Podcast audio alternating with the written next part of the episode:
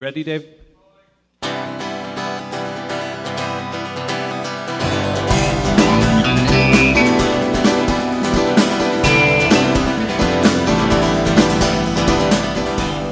Hey, every funny.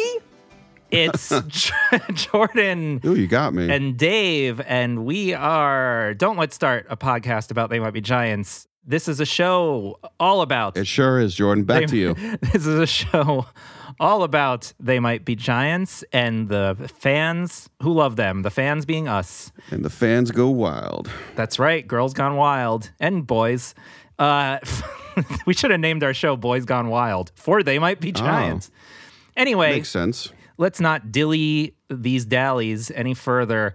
This is a very, very exciting episode. This has been in the can, as they say, for a while. The can is a euphemism for many different things. And uh, this is an interview with Kurt Hoffman. Dave, why don't you tell me who Kurt Hoffman is? Kurt Hoffman is a horn player, Pop quiz, hot shot. right? That's right. There you go. Did you not pick up anything from our five hour conversation with Kurt Hoffman? Kurt Hoffman played horns with They Might Be Giants. That's right. He toured with They Might Be Giants. He He, was in the Ordinaires, Yes. opening for They Might Be Giants Yes, in the yes. 80s. he has a Keep going. history with the Johns. A history, yes. Sordid, no, a wonderful history. I'll elaborate on what Dave said. He toured with them on the Apollo 18 tour and kind of the early parts of the John Henry era. He plays on a ton of their recordings. He arranged the strings for SEXXY and he plays on lots of songs and and he has a lot of stories about They Might Be Giants and also about his his other bands and, and, and musical projects which we get into. And he plays a lot of things and he does a lot of stuff. Does a lot of stuff. He's he's a pure uh, he's a pure artist, I'd say. I'd say he's an artiste. Yes, that's right. Little preview of stuff we talk about. We talk about the infamous stage collapse show. Uh, that was one of my favorite uh, topics. We talk about some unheard uh, scoring work that he's done with They Might Be Giants. We talk about meeting They Might Be Giants, which is always always fun to hear. If you are going to enjoy this episode, which I hope you will, If you can support the show if you if you like it at anchor.fm slash don't let's start there's a little support button there and that helps us keep the podcast chugging the along good times rolling. like the old freight train that it is and uh, you can also email us. Did you like this episode? You don't Me? know. Yeah, Dave, did you like this episode? Yes, I sure did, Dave, Jordan. then I would love to get an email from you at don't let's start From me? podcast at gmail.com. Yes. That's how we should do all our communication from now on. And I'll pretend to be you when I reply, and it'll be Whoa. very confusing. And we have a Twitter at Don't Let's Be Pod. monosyllabic. Yeah. we have a Twitter at Don't Let's Pod. I'm going to spend all week or two weeks sharing all the stuff Kurt talked about, you know, links and all this stuff, because we talk about so many different It's going things. to be a he's been involved in. Kurtaganza. Yeah, exactly. Two technical notes. Uh, one is that you might notice there's no intro to our conversation because the recorder wasn't running, and Hey, hey. I, and I didn't notice. But you know, we I caught everything, but there's no like, "Hey, everyone." Second, we You didn't miss anything. yeah, and uh, we recorded this outdoors, and you're going to hear a lot of uh, Ambient noise. yeah, a lot of uh, police sirens and Listen to it and like it. yeah, so just be aware this is outdoors. If you hear like a car honk, don't worry. It's not in your room. Yeah, no one's honking at you. This is just some irate person in uh, an undisclosed location in New York City. So listen, let's not delay. Let's listen to our Let's listen. wide ranging, exciting, wonderful, and wonderful interview with Kurt Hoffman.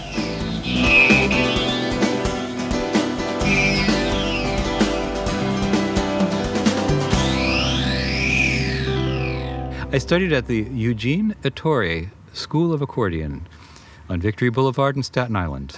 And my family wasn't Southern Italian, but uh, it was cheaper to get an accordion than a piano. And uh, my best friend who lived next door was playing accordion, and I wanted to play accordion. How old were you when you started in that school? You mentioned the other instruments in high school. I started accordion when I was about nine, I believe, so in fourth grade. See, that's how you become a good musician. Yeah, I know. I never. I st- we both started late. I especially started late. I started when I was like s- Well, you don't get you don't 17. you don't necessarily get that good if you start on accordion. I can report. I, I have I have a few accordions at home actually, Oh, yeah? and I the I just still can't do the the buttons. I I have a few things I can do. I wrote an instrumental to learn the buttons where it goes up and down. It's like Uh-huh. Yeah, a yeah, melody yeah, that yeah. works. But the second I have to make leaps, even little leaps, I'm like I don't know where I am no, anymore. it's it's really one of those things where when I go back onto the accordion, I have I feel like I definitely have this like naturalness to the way I use the bellows that I can see a lot of. I've had a few piano playing friends of mine who are excellent pianists. You know, far better musicians than I am, who've taken up the accordion, and it really took them years to get to the point where their bellowing sounded, their bellows action sounded natural, you know, and so I, I have that. But when I pick it up now, that's exactly the problem I notice is that that ability to make the leap blind, which you have to do on the left hand, y- you really have to be playing it regularly to be able to, to do the blind leaps. You Yeah. can't- You can't, it, it's hard. So that was how I got into music, and I had a wonderful introduction to music via Sandra Garglioni, who was a uh, was probably 20 when I was studying with her, and had a beehive hairdo and three inch long fingernails that you couldn't believe she could actually play accordion with, but she could. And she would, uh, as I progressed with accordion, she would at the end of each lesson grab a fake book and ask me what song I wanted to learn for next week. And she would and I, at some point you know it's, I'd started off learning extremely simple little exercises she would devise on the spot. And then but I remember later she was giving me things like White Room by Cream because I'd ask for it. Wow. and she would do some like little simple arrangement rendition of it or you know Herb Alpert numbers or whatever. But um, so that uh, got me into pop music. And then I picked up uh, clarinet and saxophone in high school and uh, took a break from music when I went to art school but then when I was getting out of art school it was 1979 and I was living in the East Village and music was exploding in the East Village. I went to Cooper Union, which is you know three blocks away from CBGB's, and uh, there was all kinds of excitement because of the way art and music were combining, and a lot of art spaces were having interesting music. A lot of clubs were having artful music, and you know it seemed like a lot of people were being in bands that seemed like art. And that was what attracted me to it. And got, you know, at that point, I got an alto saxophone at a pawn shop on Third Avenue. Started practicing it, and at that point, I think my biggest influence was James Chance. You know, I guess it was right around the time of the No New York album, and I really liked. I mean, that seemed the epitome of like you know artfully being a band. You know, making a statement. Like DNA was like this great band that. Did, do you know? Do you know DNA? Do you know Arto Lindsay? yeah. Oh yeah. Okay, so Arto Lindsay's first band was this uh, trio called uh, DNA, and they were fantastic.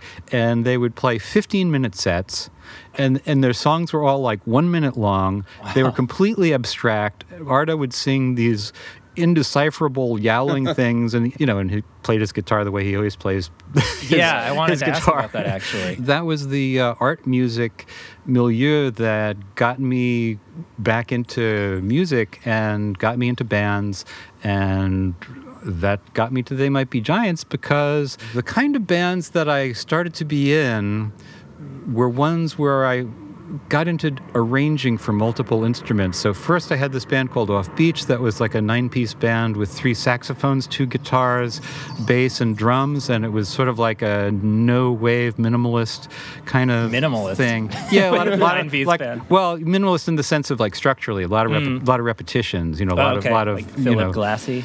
Yeah, but more in this. Well, this is also coming out of a period where you know Branca and Rhys Chatham were on the scene and doing a lot of drony, repetitious stuff. Where you know if you play something almost the same way, often enough your ear starts to hear the overtones and you start to get into a more sort of weird Trance. Yeah, I mean you get you get you get audio hallucinations Yeah. and so forth. I know what you mean.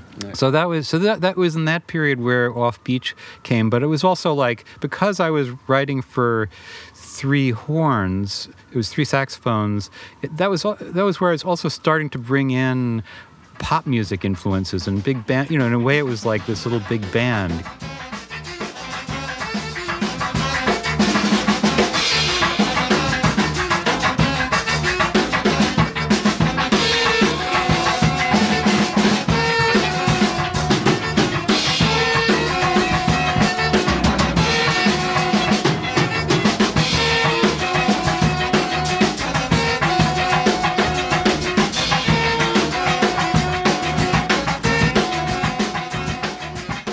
Was done in a collaboration with this uh, bass player Michael Brown, who composed most of the music for the guitar and, and bass.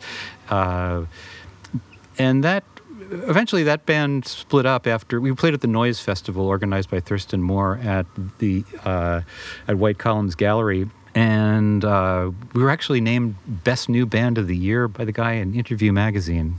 Sorry, I'm forgetting his name. But anyway, Mm-hmm. but it was sort of like this exciting moment of like, wow, we did this, we did this thing, and it's actually getting attention. But then me and Michael had aesthetic dis- differences, and he went off on a different project. But I continued to do another nine-piece band. This time with violins, uh, because I, I happened to have a friend uh, who played violin, and that led to another violin, and that led to the Ordinaires, which wound up be stabilizing as two violins, cello, two guitars, bass, drums, two saxophones, with me me playing tenor sax usually, and me writing most of the arrangements for the first many years of the band, and then uh, but also the other saxophonist Fritz Van Orden. Uh, after whom the band was jokingly named, I was saying, "Well, can't we name ourselves the Van Ordinaires?" But- so then we were doing all these instrumentals, and this was at the point where all that grimness and doominess of the New York no wave scene was starting to get a little old. It was kind of like we're we're actually not miserable all the time, or like or, at, or at the point where people feel like they have to wear black and it has to be dissonant and it has to be angry. At some point, you realize you're expressing a fairly narrow range of human experience and and that was when so i think it was in that moment where uh, you know eclecticism which is something that comes up in music at many intervals in culture uh, it was starting to bloom really a lot in the you know in the 80s and like i don't know around 83 or something like that. And so the ordinaires were a band that was very polystylistic still had a bit of the traces of the minimalism from off beach still had several of the people from off beach so it was kind of a no wave band that had grown into this more eclectic pop confection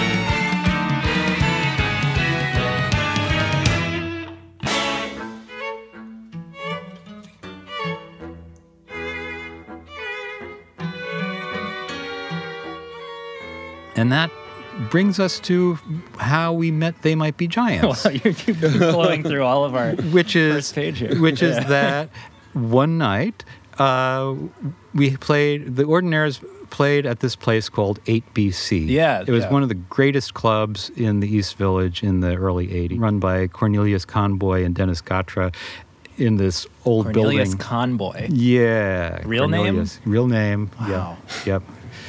he's, he's he was great, and uh, and and the, one of the one of the great things about uh, 8BC was they got this old building on this block where like one side of the block was like totally bombed out, and it was like this is like New York in the 80s where it was pretty sketchy, but it was kind of gentrifying in the sense that artists, you know, were moving into it. And 8BC was kind of the epitome of that. They took this like, you know, dilapidated old building that might have been the only built. I think there were like vacant lots on either side of it, and they removed most of the floor on the first floor.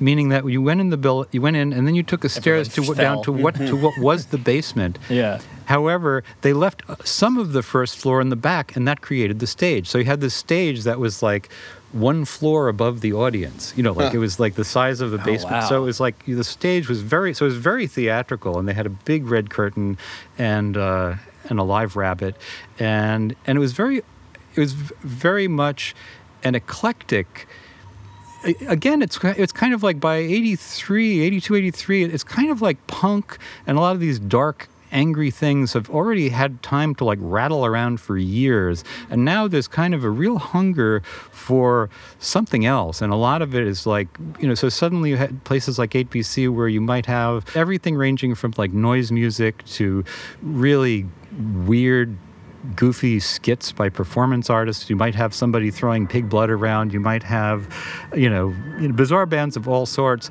So there was this night where the band that was on the same bill with us was They Might Be Giants. And I, I'm not sure. I'm not sure if I'd met them before much. I think that was I think I think Fritz, the other sax player in the Ordinaires, knew Linnell a little bit from before that.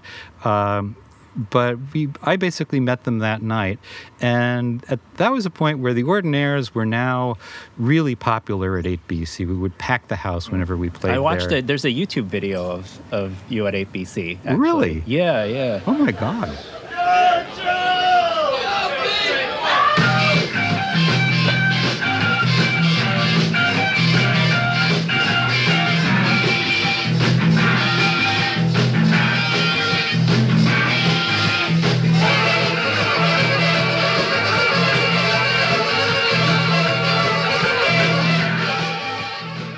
So the Ordinaires were at the peak of their feeble powers. Uh, we were, you know, packing, packing. Well, we were feeble. I mean, it was it was a great band. You know, it was nine players, and and it was a big sound. It was arty. It was fun. It was eclectic, and you know, in a way, a very good match for being on the same bill with They Might Be Giants, who at the time were two guys in a tape recorder and some props, and you know, some giant uh, I- paper mache hands, and Yeah, and if you have any more details on that, that stuff, because there's no videos of that stuff or barely any photos either. So for fans of They Might Be Giants, it's like it's like this big mystery. Like, what were those 84, 85 shows like? Well, a you little know? bit. Well, the funny thing about that They're like very one- undocumented. Right, right. Well, a little. The, the, it's a little bit my fault for the first one because we had we had had we went on first and then they went on, and so and they did have a curtain that came down, you know, between. it was very theatrical. Yeah. And um, oh, and the guy who did sound at 8BC was John Gurnand, who later Yeah, became the right. touring guy for uh, They Might Be Giants, Mm-hmm. doing their sound. So the Ordinaires have their set. We pack the place. Great set. We're all jazzed. And after our set, I'm out front on the sidewalk having a cigarette and talking to friends, and and I gather that they might be Giants are on, but I'm sort of in my I'm, I'm having my after the set We both moment. know where it's that, like- yeah. So it's sort of like I, you know, but at some point I peek in to see what's going on, and I see, ah, fuck. Everybody had left. The audience, it, it was like, that I mean, it was really like the bartender and two other people, and they might be giants who are who always give it their all. You know, they always they always do the good show. And I think I think there's also just the thing is because half of the band was the was was a tape recording of them, that could not be stopped. So their hyper caffeinated, super Yeah. slick energy was going to be there whether there was one person in the ha- there was there was no changing the energy level of a They Might Be Giants show. It was gonna it was gonna be a full on one. And I saw them do it, and I think. I saw some of it. I mean, I felt so sort of embarrassed for them because you know I've you know I've gone I've had experiences like that too. It's you know it's just like ah and uh, and of course in the longer run the irony is you know there they were playing second fiddle for us when you know Yeah. two years later it would be just like you know they would be very successful and the ordinaires wound up opening for them many many many times thanks to their generosity I had a question about the Ordinaires. I'm very curious about the dynamic of a nine person band and how you guys work together because that's fairly big. Yeah, it was it was um, surprisingly easy for a number of years, but we wound up sticking. I mean, we had just enough attention and success to prompt us to keep going for like Right. almost a decade. And uh, yeah, it, it's difficult. I mean, on, on the one hand, because the band was very reliant on arrangements as opposed to group improv, that resolved a lot of common problems with bands. That if you put an arrangement in front of a band, then everybody sort of has their basic marching orders, and then people are more thinking like, oh, well, what can I do with this? Or the arranger you know, give space to the various people, and you know, here's where you have space to do something. Here's where you have space to do something, and it seemed like that basically on the music level, basically sorted out. You know, getting everybody on the same page. You know, on the professional level, it was difficult because it was very hard to make money. We didn't know, we didn't really have a very strong idea of how we could sell ourselves, you know, to a pop market we had done something that was really of the moment and made a lot of sense for the East Village art scene. And when you're doing something locally, you know, there's tons of musicians in New York. You can everybody can make it to a gig on a Thursday night in the East Village. It's it's not hard to get people together for that. To get people to tour, to get people to you know do the things you need to do to be a successful pop ad. That that proved to be very difficult, and that was you know something we you know tempers flared, people burned out, and Yeah. eventually. But you know, but we stuck at it for quite a while. Did a bunch of touring and lived to tell about it. Um, I have one specific. I have a few specific questions about the Ordinaires. yeah. What's the process of titling an instrumental song? Because there's some interesting. Yeah, I don't titles, know. I mean, I guess it, it seemed know. like well, with the Ordinaires, there had been this thing that when I was at art school, I was painting an altarpiece. That was an idea, like a multi-paneled altarpiece, and I had them different pan it wasn't religious but i had them dedicated to various virtue, virtues like hope and grace and things like that. And then and so a bunch of ordinaire song titles at the very beginning in off beach song titles came from that. I think there's like a song called hope and a song called grace and Right. and, mm-hmm. and i think that because of the, those one word titles other people who started writing songs for the group, like Fritz and Angela, started to also do one word titles for their pieces. And that's uh, so it's a little bit just random. That's one thing happened, then another. in the in the case of Gridlock, because I that one popped out because it sounds like what the title is. Right, right, right, Maybe yeah. more literally than the other songs.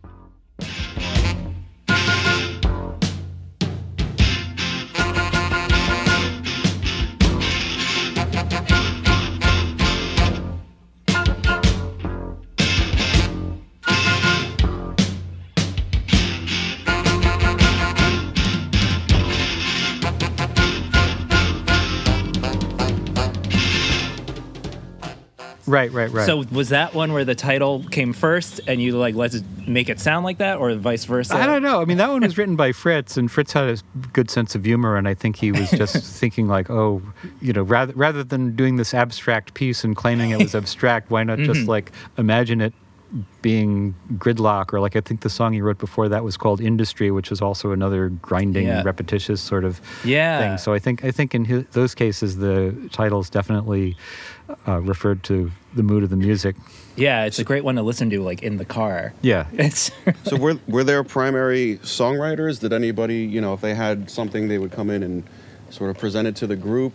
Yeah, I mean, it, it sort of evolved, but it was like it started off being mainly me and me, Joe, and Angela uh, writing material, and then as time went on, Fritz became a more and more important uh, writer for the group, and then uh, some other people in the group, Peter Moffat, Angela Babin, contributed a couple things here and there, um, sort of riffing on the style that was already established, but doing their own turn with it. I also think it's funny. Both you, me, and Dave all put out releases where the final track is called "The Last Song." Oh, that's good. Oh, yeah, I noticed our that. be- Amazingly original idea.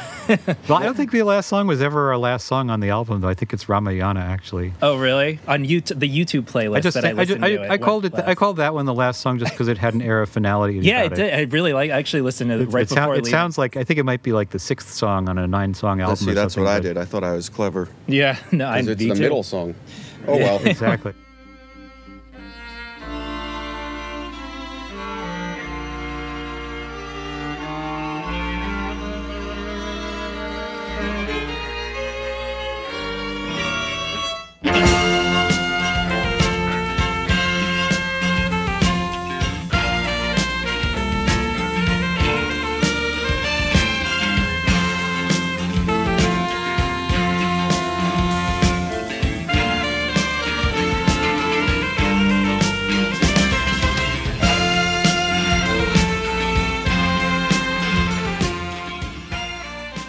And then I saw you guys on um, the Joe Franklin show. Oh yeah, that was really fun. Joe Franklin's another interesting figure in, in They Might Be Giants lore because apparently they've been on the Joe Franklin show, as they put it, like countless times, and yet there's no footage except one second of footage that exists. Oh, wow. There's no, these tapes are apparently lost forever. I don't know where they are, but Yeah. They, Joe Franklin seems like an interesting, the show seems like an interesting Oh, show. absolutely. So what, what was that? Well, I mean, the funny thing was, I don't, I don't think it was anything too interesting for us, other than that I think we played a song, and me and Angela got to talk to Joe for a little bit. But the interesting part of the episode we were on was that they had Tiny Tim on, so that in Oh, the green room before we were there with Tiny, mentioned that. who I didn't realize is like six foot six. You know, that's I, didn't, I didn't Oh. I didn't realize the joke about Tiny Tim is that he's actually enormous. Uh, but the uh, but the funny thing also is he I don't know how familiar you are with Tiny Tim. He, Not too familiar, but a little. So, I know what he looks like. so his like. thing was that that he had had this, you know, he had appeared on Laugh-In, which was like the Saturday Night Live of the late '60s, and uh, had a big hit with this song "Tiptoe Through the Tulips," which is the right. song that Nick Lu- Lucas popularized in 1925, and uh, and Tiny sang it in this like freakish falsetto, kind, of, kind of like kind of like you couldn't even tell what he was going for. It's sort of like is it a because he was wearing kind of like trippy proto glam makeup. Maybe he had lipstick or Kinda like something, and he had long Nomi hair. It- yeah, except it doesn't have that. Berlin thing about it. It was, has more like of a San Francisco tripped out thing to it. So you think of it. So he seems like this very odd, ambiguous, trippy sort of intergender figure. And then you have Joe Franklin, who's like this sort of Straight laced. he doesn't seem, you know, cultured in kind of a highfalutin way. He seems very He looks like a cop. He looks like an old he- detective. Exactly. Yeah, Joe Joe Franklin seems Like like, you know he's, he's like an ordinary He's a name of guy. He's just like too. he's like an ordinary guy. He, seem, who would seem to have like nothing in common with Tiny Tim, who is this freak show. And yet, what t- turned out to happen was they're both they both are way into music from the 20s and 30s, and Mm. they could just like talk all day about these obscure hits from the 20s and 30s. And they were both they, they were like, oh my God, Joe Franklin and Tiny Tim are like peas in a pod. one an thing that one thing that stuck out in your appearance on Joe Franklin is he says the phrase "There's nothing ordinary about the ordinaries like He said six that 1,200 times. Yeah. right. Well, there you go. That's it the, that's every the other part. That's the part of him where it's kind of like, yeah, there's something a little bit banal about Joe Franklin, mm-hmm. but he's very he's so enthusiastic. Yeah. You know, you kind of he kind of loops you in, but there's something wrong. There's something Mm-hmm. wrong with Joe Franklin. This is uh, what they say a group that's called the Ordinaires, but not ordinary, right, group? Uh, No, no, hardly. No, Angela we're really and weird. And they're not ordinary. They're getting mass, mass attention, and their videos. Has it got a name? The uh, Well, this this this song is called Kashmir, and we're in the, in which we're trying to do for Led Zeppelin what he did for Mozart in that last tape. and it goes something like this by the not ordinary Ordinaires. Yeah, I saw him on stage. He he introduced They Might Be Giants at a show. I think it was Irving Plaza or Bowery Ballroom. It was- Well, that's the funny thing because they it might was very weird. One of the one of the early props, which well, you were saying people don't know what the props were at those Yeah, early They yeah. Might Be Giants shows, but I think I think most of the was he of a them, prop that they would bring out? Well, I was going to say there's that there's that uh, picture of the old guys. Yeah. Yeah. On the he- head on a stick, and I think it's in the "Don't Let's Start" video. Yeah, right? yeah. In fact, I was thinking, I I think a lot of the props from the early shows make an appearance in "Don't Let's Start," like the the the question marks. the uh, yeah, the I think don't the um, paper mache hands appear in that video at some Not in that video, Not- but they wear the carpets on their heads. in with the the video. carp. Okay, so there, there's that. Paper mache hands are on the cover of their '85 demo album. Oh, okay, there it is. Yeah, right. But it's this tiny, grainy. You, you can barely see Oh, what okay. it, I knew what's I even saw, saw happening. them somewhere. Okay, so here's what I remember. So I don't remember their show very well from the 8BC show, but Mm-hmm. then I remember seeing them at another club.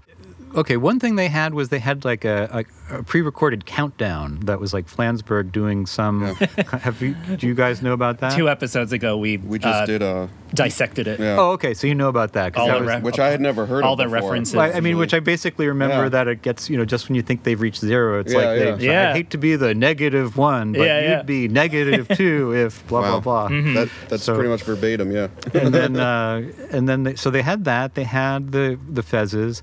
Uh, then then I can't really remember what the shtick was with the paper mache hands, except it was kind of like, you know, give us a big hand, and then they had these big hand. It was some kind. It was some kind of like thing about the big hands, and then they throw the big hands into the audience, and it's Wow. sort of ridiculous. Did Um, people like fight for them?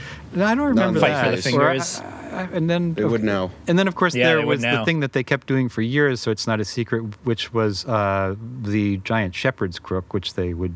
Uh, Yeah, they called the stick. the stick. Yeah, we also the, covered the that. stick uh, early because because then otherwise, I mostly remember those early shows as being you know, the songs from their first two albums. Were there Uh, any songs that stuck out to you as you know being Yeah, anything that drew you to the the music of the or band. favorites that you had? At this point, it's a little hard to say, like, when I started. I, I think that probably when I saw their first couple of gigs, I was more aware of what their sound was and what they were doing rather than the particular songs. Uh, I mean, I know early on I really loved Purple Toupee, and, and I knew my, my then girlfriend really liked She's an Angel, and and I and I remember and I remember when Flansburgh played me uh, Birdhouse when they had first recorded it, and I'd never heard it before. And I remember, Wow. and it was really funny because I didn't like it. and and it's funny because I came to later really like it a lot, but it, it was odd to hear.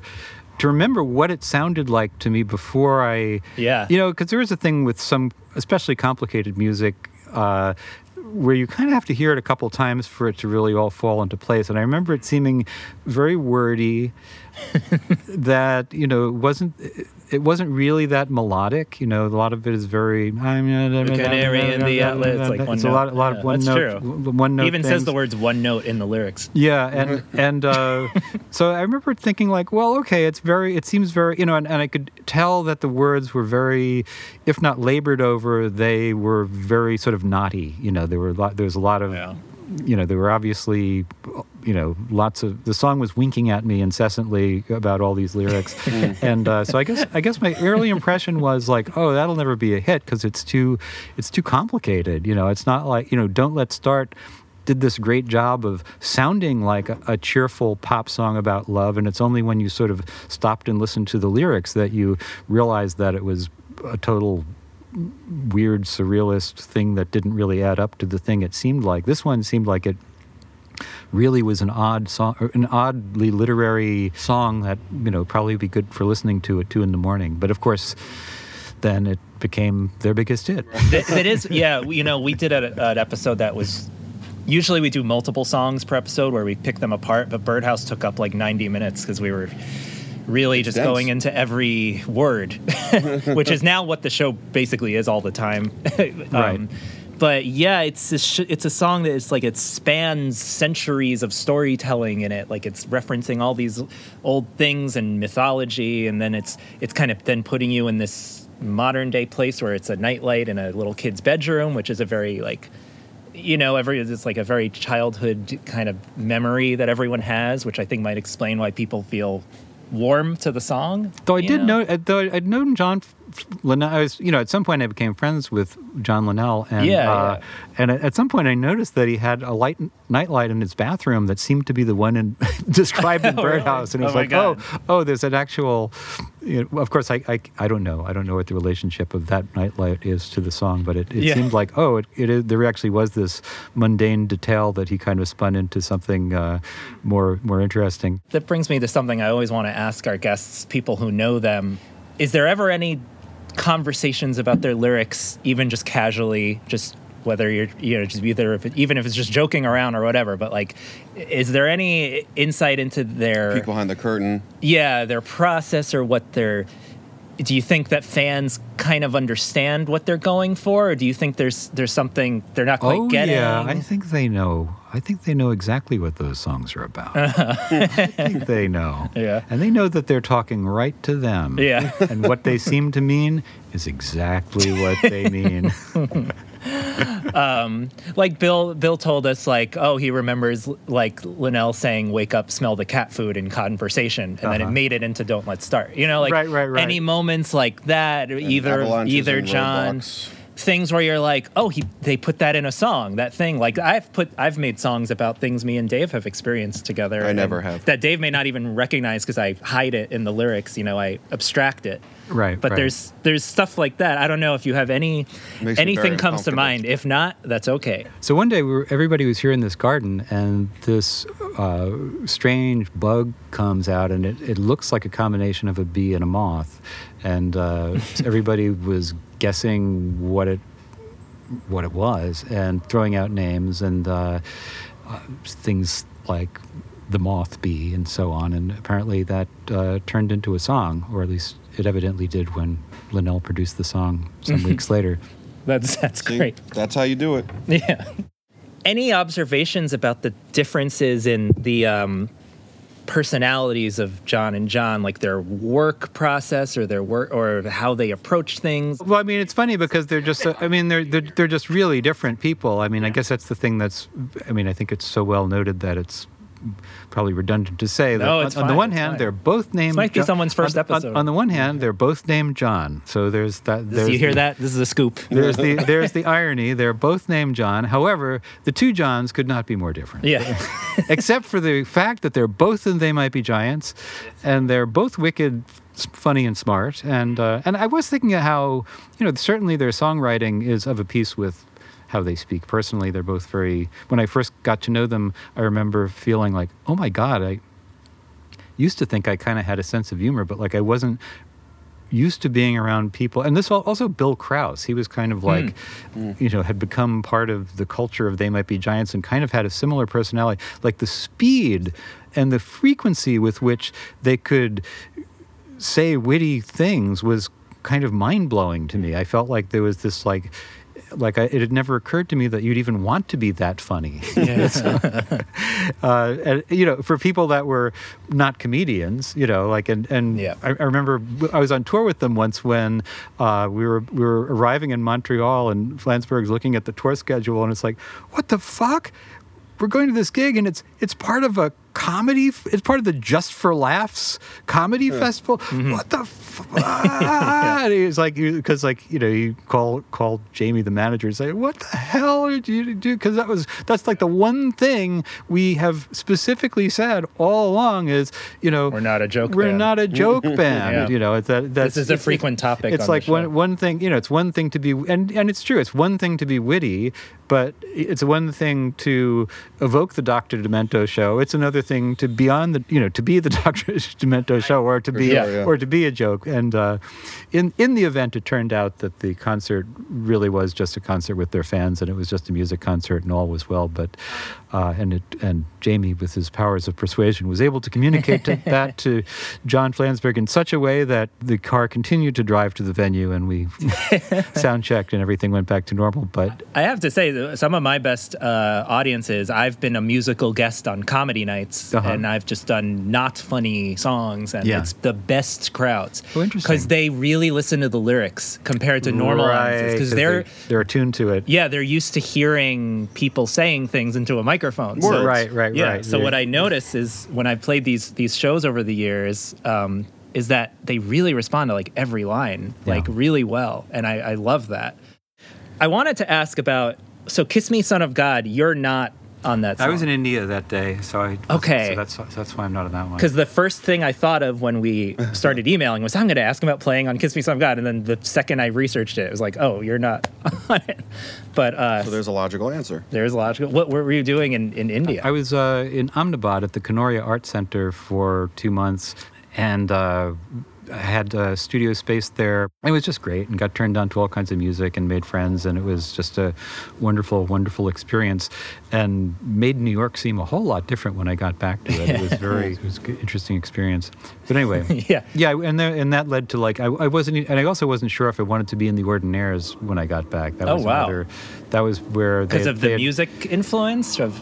Or, Partly, I think. Well, I think partly, you know, in retrospect, I keep thinking like, well, why didn't I leave the Ordinaires after 1984? Because I sort of feel like the there really was a moment where the Ordinaires were very much of its period, very much sort of making a chess move in the game of art music that was the perfect move and then it continued on for another five years partly out of this desire to somehow cross over you know and that was when we hooked up with jamie kitman who really tried to get us you know tried got us record deals got us funding to go on tours I watched the video for music video for Kashmir. Uh-huh. That was a really cool video. I don't know if you want yeah, to talk no, about I, that. lo- at I love that video. That was a really yeah. awesome video. Yeah, yeah. In a desert or something. Where, It's where on, it's on a beach. It's I forget which beach it is. It's like in Sandy Hook or something. But it's uh, Hmm. actually on that video. At some point, we have these like bullshit subtitles that don't have to do with the lyrics of the song. Because- Yeah. But because I had just come back from India, I had made a side trip to. Uh, uh, Bangalore and gotten this. Uh, I guess the language in there is Kannada, uh, is what it's called, the, the particular Southern Indian language. And I had this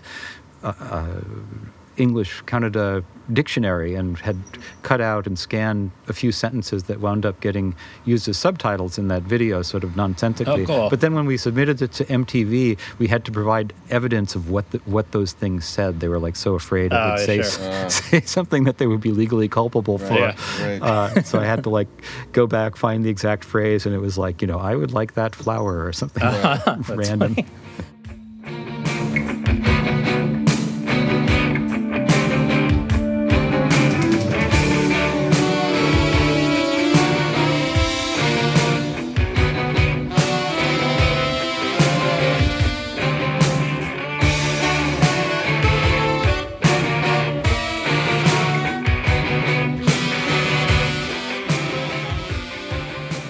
So we're sort of at the timeline where this is around Flood now, and you're opening for them on the Flood tour. And Right. I definitely wanted to get more details on that because that's a crazy time for They Might Be Giants. Yeah. And you're like a witness to it. Yeah.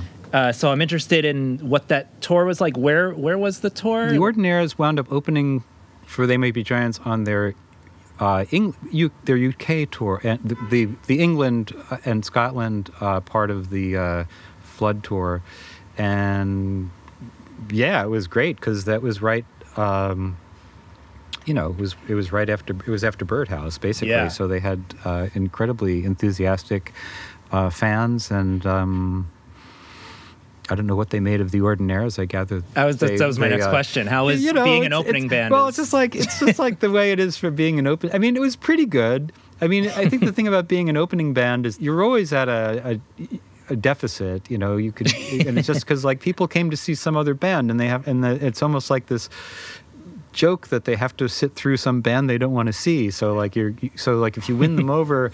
You know, so we won people over reasonably well. People enjoyed it reasonably well, but you know, it's just not the same as when we play to our own crowd or um, or even when we, we did a couple of tours where we opened for Camper Van Beethoven, and we actually did very well for Ah. that. That I think I think we even I think we even blew Camper Van Beethoven away a couple times. But you know that was Wow. that was um, They're one of my favorite bands also. yeah. Well, they're really great. Yeah. But uh, and it was kind of a good match because the audience was a similar sort of audience in some ways. Did you like touring? I was I was ambivalent about touring. I mean, there's something really fun about doing lots of gigs, and when you do a great gig somewhere, you feel terrific about it.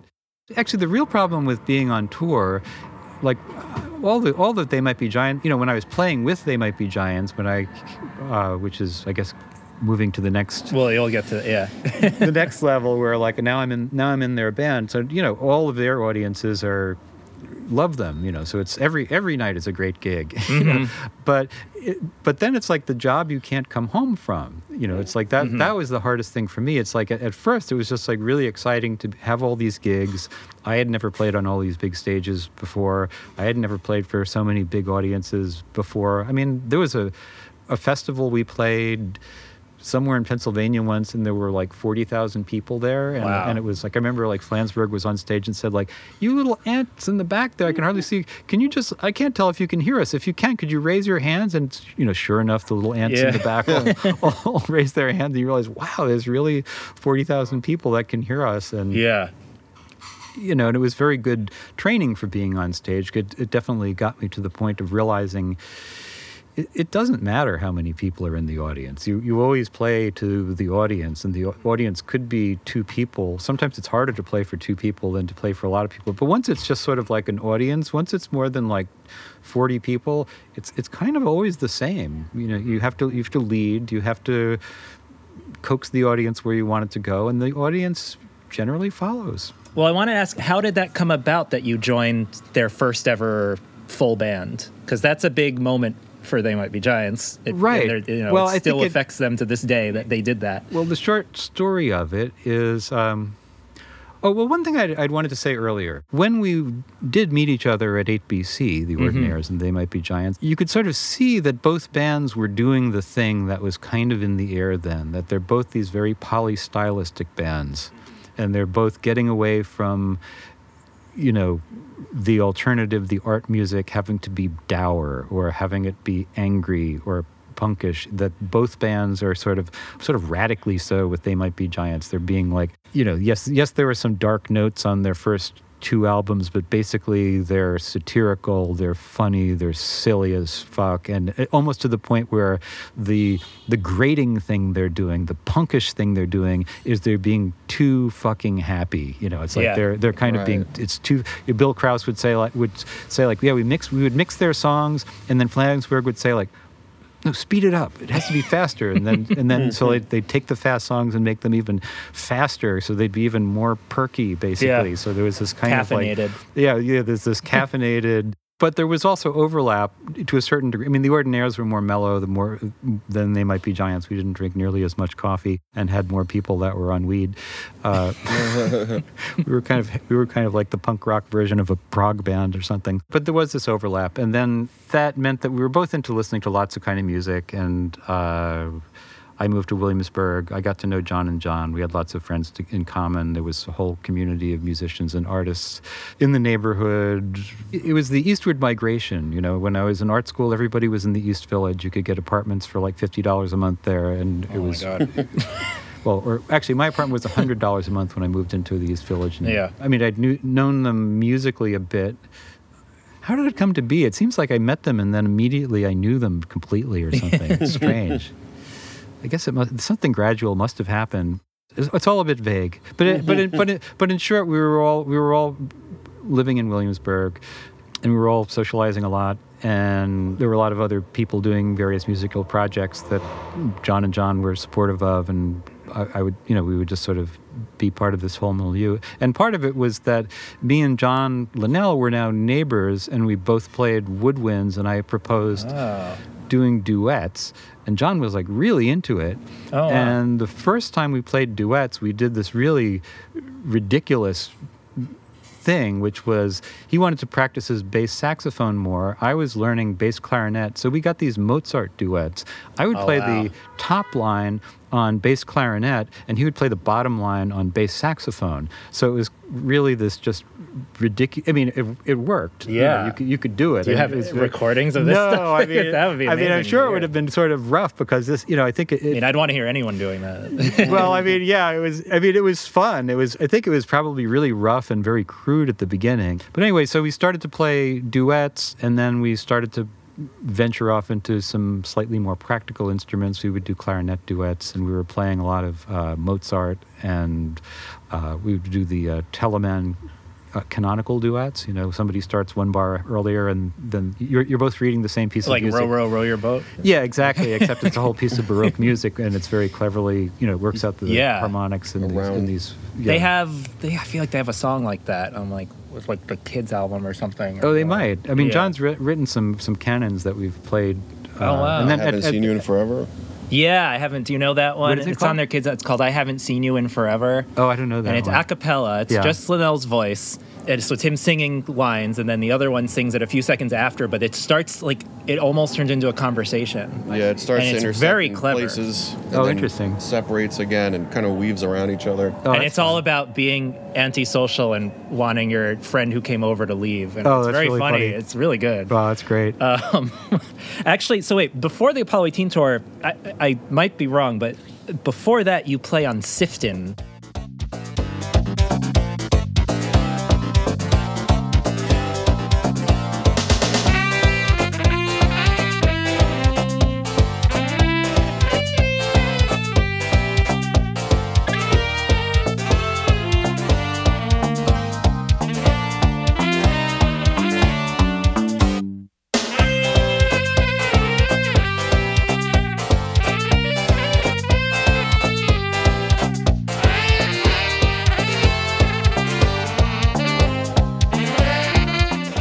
Instrumental. right, that, that's Apollo- true. on They, yeah, at some point, yeah, I think that that was that was the first thing I ever did with them. Yes. They- is there they have- anything behind that? How that came about? I think at that point we're just like friends in Williamsburg, and they know the ord. I mean, they were fans of the Ordinaires. They they would come to our gigs, and we and we did play. They opened for us once, and then they were on a bill with us at CBGB's, where nobody was really the headliner, but we were both on it, and we were both. It was sort of before they their meteoric rise.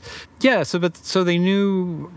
They knew me as a sax player and a friend, and they had this instrumental, and they said, "Oh, you know, come and come and play this," and it was It's one of my favorite random songs of theirs. I, I always I always really loved it. Yeah, yeah, it's And- fun. Yeah.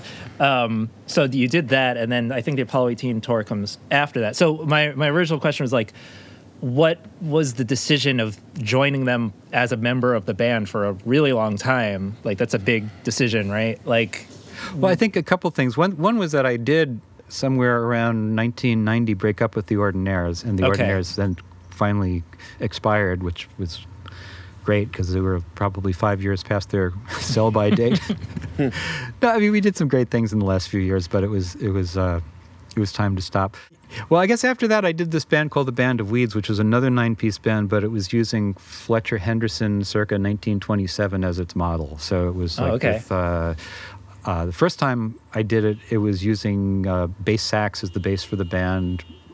Ba- uh, but then later, I later it sort of stabilized with uh, uh, three three saxophones, trumpet, accordion, cello, upright bass, and drums. And we would do uh, these. The idea was to be like an art rock band, only the style was would be like swing, circa like late twenties, early thirties. that might be my favorite thing out of everything you you sent me and all that. I, Oh, yeah? I listened to that one Bandcamp album a lot. Oh, cool. Um, I did want to talk about the one with Brian Dewan. On Oh, it, yeah. because Brian Dewan's like a central figure in They Might Be Giants. Oh, yeah. uh, history. Mhm. And that was what? What was the story behind that song? It was called "I Want to Go to the Beach." I wither in this home. The devil's left me here with two of his own. A kid can't wait forever to go where he might go. I want to go to the beach. I want to go to I want to find some friends to play with and laugh in the ocean spray. I had this illustrator friend, Lane Smith, uh, who did a lot of children's books, and he was tapped to do character design for the follow up to that Tim Burton movie. Nightmare Before Christmas was done by this this uh, animation studio that did these. Yeah. You know, I forget what Henry Selick. yeah, Henry Selick, Yeah. exactly. Henry Selick's. Uh, I was obsessed with that movie throughout my childhood. okay, so right there you go. I know everything about it. Right. Because of various connections in that circle, Henry Selick, some maybe Jamie Kitman pitched me to Henry Selick or something like that, and he was sort of interested, and he said, "Oh well, you know, write a few songs," and I think Oh, wow. he, and I think I did, and I think maybe Andy Partridge did, and Oh, you're talking about James and the Giant Peach? yeah, James and the Giant Peach. Yeah, Andy's songs for that are amazing. Oh, okay. Well, there you go. Yeah. Well, well, mine, mine. So that was that was one of my demo songs for, uh, or that, or that was my demo song for uh, James and the Giant Peach. That Peach. movie could have had Oh, neat. such great music. yeah, but then they had Randy Newman just crank, cranking out what he Yeah. always Have you out. heard Andy's songs? I mean, I haven't. No. They're on YouTube, but he also released nine discs of unreleased songs. Oh, wow. Andy's very generous with his all the stuff he's done. Uh-huh. Um, they're he wrote like five, six songs. They're really good. they're really, Wow. really good songs. Yeah, I know. I was so bummed when they. I mean, I, I love Randy Newman's best work. It's just wonderful. But like some of the stuff that he does to the movie just seems like either. There, it wasn't weird enough for the Well, it's just look like it. it's just so odd. I don't get what's appealing. I mean, maybe I'm just not five years old, but it just it just seems so. It seems so anodyne to I me. saw it when I was like 13, and I was in the theater being like, I do not like this. yeah, know? it was like yeah, it was bad. I don't know. Anyway, so Yeah. so I so I actually went made a trip to San Francisco and met with Henry Selick and played him my music and wow. and it was but it was weird because it wasn't like I I wasn't really part of that world. I, I didn't really know how to pitch it. And if you've got I mean, then there's a thing of like, you know, when then there's Randy Newman is one of them. It's like, you know, then you wonder if demoing it was just kind of a formality. It's like I also got, uh, I also auditioned to be the house band of Conan O'Brien's show. Oh no Oh, way! wow. That was another one where it's like Skyhook, you know, it's like we, you know, we, we were going to have, because we were going to have John Lurie be the band leader, and he wrote the theme song, which they continued to use even after they fired Lurie. But I guess, I guess they had, must have had some idea that the replacement might be like some other guy from the Lower East Side. So I sort of fit that description. So, and that was when I was doing the Band of Wees, which was kind of jazzy. And they, I guess Conan had this idea of it being like the old Steve Allen show that, mm-hmm. Right. you know, where you'd have like a jazzy band. But then, of course, they got, you know, Bruce Springsteen's drummer to be the house Yeah. band. And it's just, you you know, he's an excellent drummer and all that. And it's, they're doing exactly what TV bands are supposed to do. You get a bunch of, you know, really good session musicians to play Yeah. really slick stuff. And that's, that's what you do. Yeah, I could see that though. I could see you being in that kind of role as with like from hearing all the, the stuff you've done. Well, kind of. I mean, I guess the funny. I mean, I guess the funny thing is like we, you know, I had no idea because because I was really from this whole era of DIY stuff. You know, I mean, I feel like that's kind of where they might be giants is coming from as well. Where it's like, you know, uh, I mean, they're both excellent musicians in their way, but. But they're not session cats, you mm-hmm. know, and they're, it's like a different thing, and like nobody Yeah. was on the on the Lower East Side. It was, it was a whole, this whole other vibe. Well, that's funny. Like when I went to the Conan thing, like I, you know, so when they're when they're inviting me, you know, I'm talking to like the secretary who's all nice and setting it up, and that's all fine. And then when I show up for my interview, like before I play any music for, you know, eventually I'm I will do this demo with my band at a rented studio for Conan. But first I go just go for like an interview, and the guy who meets me, God, he's the guy who scored the Cronenberg films. What's the guy's name now? I forget. Okay, well, my revenge, my revenge on this guy is I'm forgetting his name, but, he's, but he's, he's very famous, and I actually like his scores. They're, they are his Cronenberg scores are good, but like, I, I get there and he says like, oh, so you're uh, interviewing for the Conan thing, and it's like, yeah, you know, so, and he's like, uh, yeah, I heard your stuff. It's okay. Jesus. It sort of felt like, oh, well, uh, why did you bother having me over if that's like Yeah. what your attitude is? It was kind of like, oh, I, I guess I'm just not used to being in this world that's very, Yeah. very uh, blunt about, Yeah. you know, like, well, I guess somebody else from our team hired the, you know, the lousy guy from the East Village art rock band when you know when I got Springsteen's drummer here is you know Yeah. He's great. Wow. He knows everybody. He's going to get Charlie Parker to guest star on the show. Yeah, well, actually, 18 so I wanted to talk more about the Apollo 18 tour. So you played keyboards also, which is very interesting to me. Thanks to the Ato- Eugene Ettore School of Accordion, I Yeah. Nice. got some rudimentary So- keyboard skills, good enough to play uh, pop piano. Hitting the boxes. Kurt Cardinal Hoffman making the sound. I'm John, that's John. Thanks for coming to our show.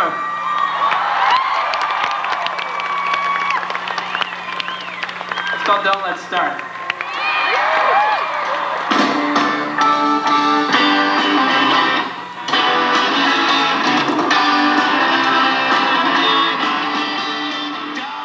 So in terms of, uh, were these like your parts? Were they Linnell's parts? Was no, I mean with, uh, with the keyboard parts, basically Linnell would show me what they wanted. Oh, and, really? Uh, or you know, or I'd get chord changes and listen to what was supposed to be there, and I guess what I'm asking, like, how much personal very, uh, expression is there in what you're doing? Not much. I mean, I think I think as a uh, sideman for They Might Be Giants, their their stuff is pretty arranged, Yeah. and you know there there were places where I got to do some fun horn improv. Improv. Um, you know, there were there were points where I could improvise Mm-hmm. on keyboard or on horn, but for the most part, it's you know it's more like a pop band. You're trying to make the song sound like the song, and Mm-hmm. most of the time, it's a particular part that makes it Do you have like a favorite song to play over the years with them? One that was always really fun, or you could say least favorite if you want, whatever. I was always very happy when I could play the chords to Dinner Bell correctly. oh wow, That was very So that was you on piano during those shows, huh? yeah, I guess I was being the extra. I was being the extra Linnell a lot of the time because he would be singing and playing one of the things he plays, and then I would be playing either his keyboard part or the baritone saxophone part. Jack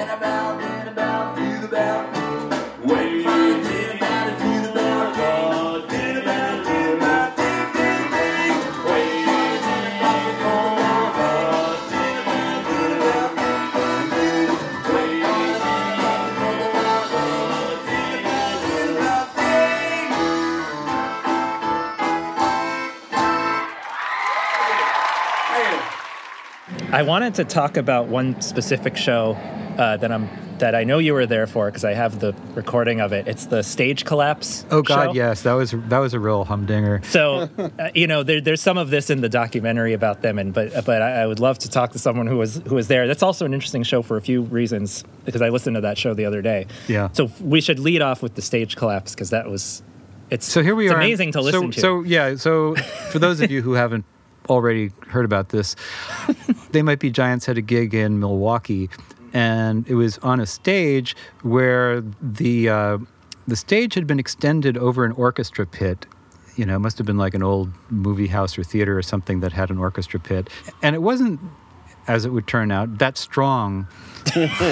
and there was a point in the show where famous polka. where we're playing the famous polka, which is one of the early pieces that's very silly, and people tended to pogo to it. And Flansburgh, who was always kind of the MC for the show, said, "I think I think the you know the audience was was getting you know was really into the show. It was a really good show. People were enthusiastic, and it was a typical They Might Be Giants show. It wasn't like hardcore people. It was like mostly a young crowd. So it's like all these fairly innocent young te- young and teenage people. They're already kind of hopping up and down, and we're going to play the famous polka, and Flansburgh says something to the effect of "Come on up," meaning like "Come on," and I'm not sure what he meant. It, you know, later he said that he just meant "Come towards the stage." the aisles. Yeah. But you know what? ha, what they really did was they came onto the stage and started to pogo. We would like to ask you for this one brief moment to disregard the fire laws. Feel free to just come on up and help us out with the famous polka.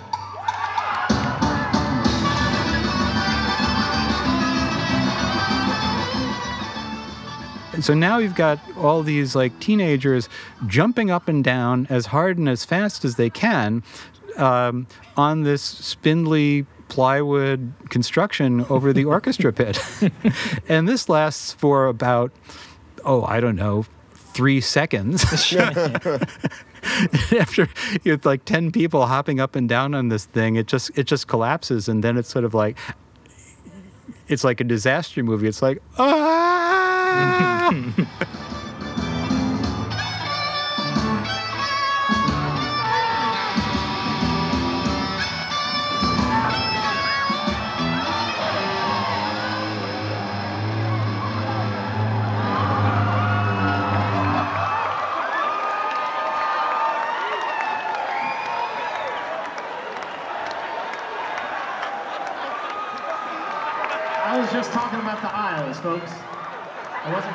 invite everybody to stage dive. Please grab your friends. If you see anybody that's lying down, please pick them on up. Sorry about that, folks.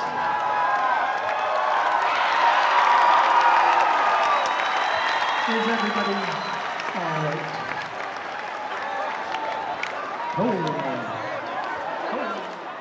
Flansburgh is thinking, you know, I'm sure was thinking like, oh, I guess I did say, come on down. Fuck, are we going to be sued for this? Is somebody really hurt? What if somebody got killed? You know, and then as it turned out, happily, it wasn't a very abrupt fall. I guess the stage kind of collapsed in a kind of kind of way so nobody nobody just like hit bottom right away so there Sure. was like a couple kids that got scrapes and there was a sprained ankle and the sprained ankle kid went to the hospital and flansburgh wanting to make sure that you know they were taken care of and you know felt happy about their they might be giants experience. He went to the hospital and hung out yeah, and wow. you know made sure things were cool and, and and it was. It seems like nobody got badly hurt it's funny because what i can't remember and it must be on the tape Yeah. is whether we resumed the set You And did, you we did. that was my that was my recollection was that somehow after that we managed to it was That blows my mind, which is kind of like you know here we are at altamont and then you know we've somebody's just been killed in the crowd and well and now i guess we're going to play satisfaction Yeah. Hey, pardon our appearance.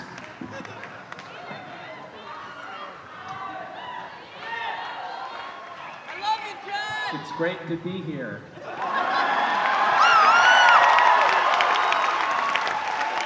Hey, you know, if, um, I know there are a couple of people up front who are worried about their, uh, if they got hurt or anything. If you have like a swelled kneecap or something, we've got ice downstairs.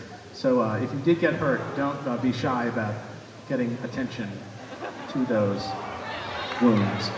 So um, here comes a song off our brand new first LP, and it's called Chess Piece Face.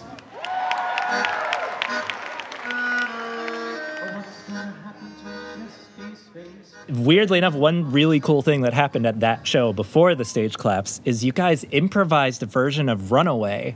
Do you have any memory of this? Because you do the keyboard stuff in that. Oh yeah, yeah, and yeah. it's very impressive for improvisation. Like you all nail because so Yeah, we had, well, we had, they had Yeah. a feature of that tour where uh, it was called Stump the Band, and Mm-hmm. Flansburgh would ask for the audience to suggest a cover that the band had to play. You ever watch a band they should do a song than the songs in their regular repertoire? Or perhaps they should do a song taken by suggestion from someone in the audience.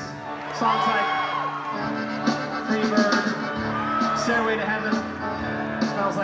Songs like that, songs you really like, songs that you hear on the radio all the time, over and over again.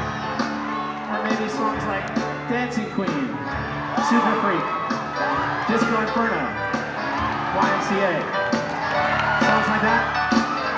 Well, we've done all those songs before, so we're trying to seek out a new song, a song we've never done before, the section of the show that we call Stump the Band. So, um, And of course, all you had to do is say, now we're going to play Stump the Band. What song do you want to play? And of course, you'd get 10,000 suggestions immediately from, and that's just from three people. You know, it's like you've, you've got, so, so he, he could do a little curating and just like, you know, so people are shouting the names of 10 songs and he'd pick one that he thought would be fun to play. So that night, somebody picked Runaway and we, for, you know, Runaway, fortunately, is not a very complex song. it's not because I can't, I can't tell, but speaking. a- out of all, you know, I've heard a lot of the Stump the Band. There's actually a fan bootleg of a compilation Stumps of of it's about like Band. 30 songs, and that's like one of the ones where it actually sounds like you've rehearsed the song. I think it's just that it's one of those that solo in the record. It's just like burned into your brain. Yeah. It's like so squeal, squealingly high. Uh. Okay, yeah. We're hanging out with bikers and criminals here. and they might be Giants podcast.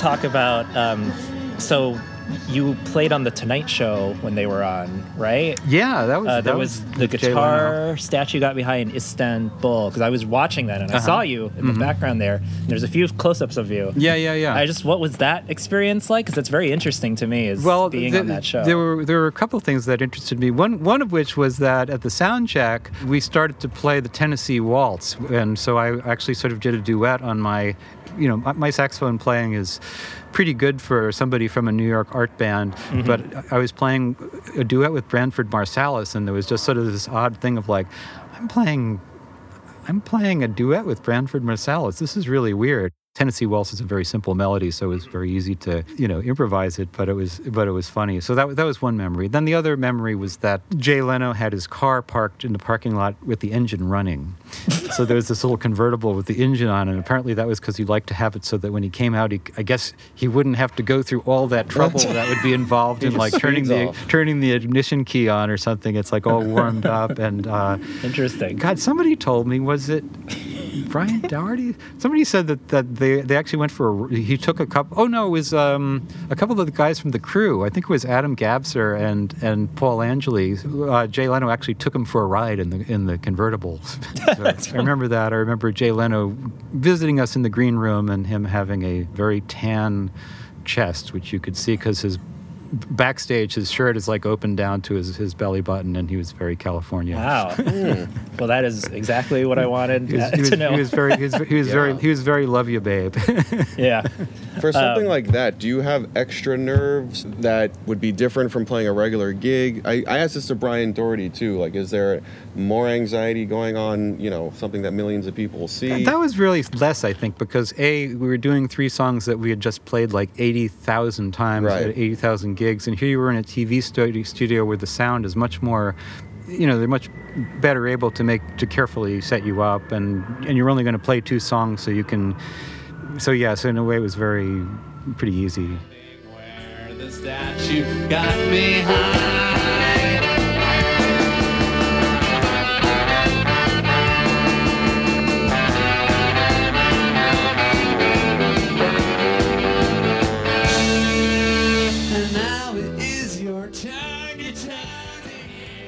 Do you get stage fright at all, either when you first started out or going into the TMBG days? Or? generally there's always a moment at the beginning of a gig where you sort you're sort of going from being a civilian into whoever you are on sta stage and there's like anxiety for a while and then it tends to calm down that's my experience that usually like the first minute or the first song is usually where you get over the hump and then then I'm fine. And then and then if you're doing something where like you know the audience is with you like for my own band I do a lot of talking get the audience responding.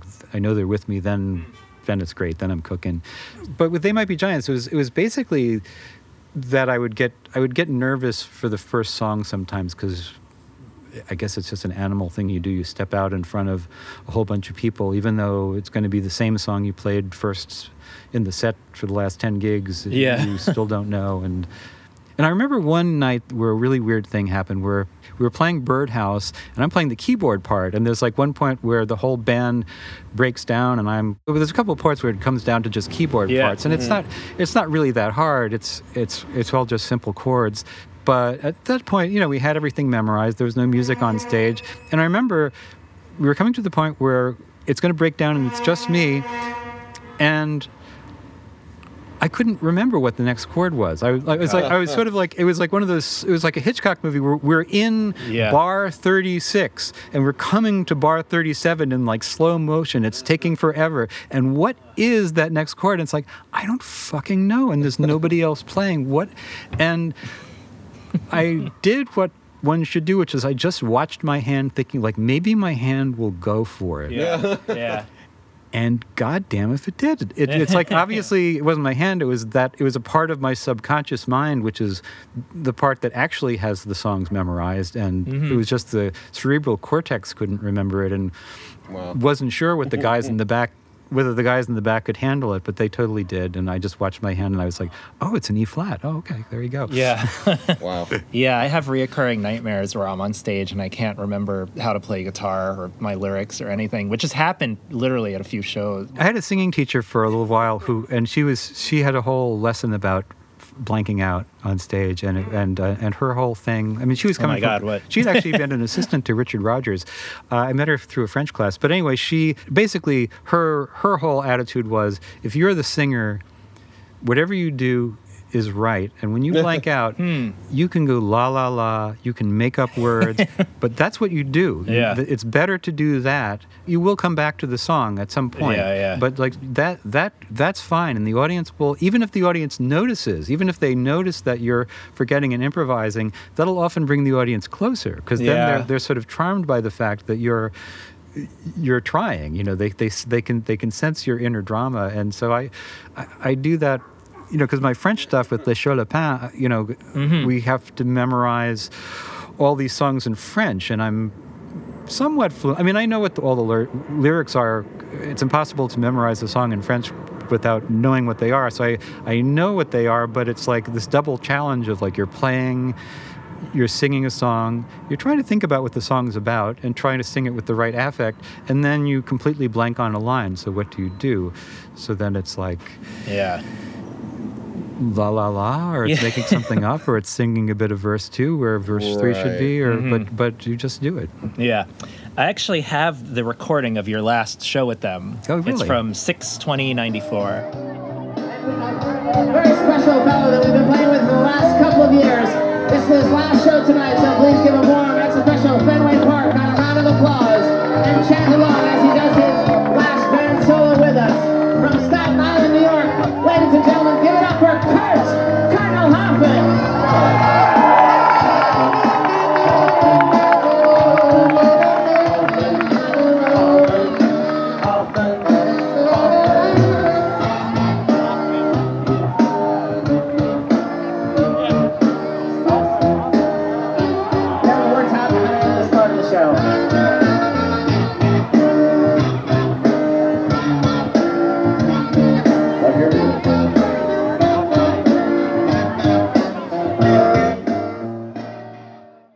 And there's Oh, this okay, so great part where they all sing happy birthday to you, even though it's not your birthday. And they bring out a cake. Do you remember this? God no. and the cake says Kurt, you bum on it. And I have this whole thing, so I want to put a Holy clip of moly. it. That's But- that's so crazy. I don't really remember that. Yeah, well, you'll hear it in the in the episode, or I can send you the Wow, show I if you wonder want. w- was because it was my last gig. Is yeah, that it was your they- lad. They say it's it's Kurt's last show, or say goodbye to him, and they all sing happy birthday. It's really sweet. Well, Roman, do you- that's really sweet. We got just one more song for you now. But before we go, we'd like you to sing happy birthday to our keyboard player of two years, Mr. Kurt Carl Hoffman. It's not his birthday, but we can't think of any other song to do. So please, his name is Kurt. Here comes his cake. Happy birthday.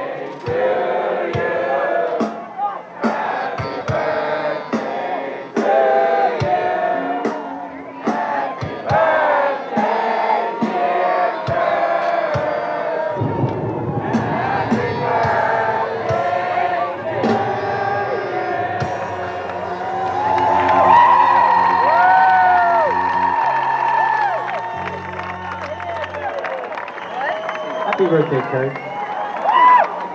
I'd like to thank you all for these past two years. And I'd like to say that the cake they gave me said, Kurt, you bum.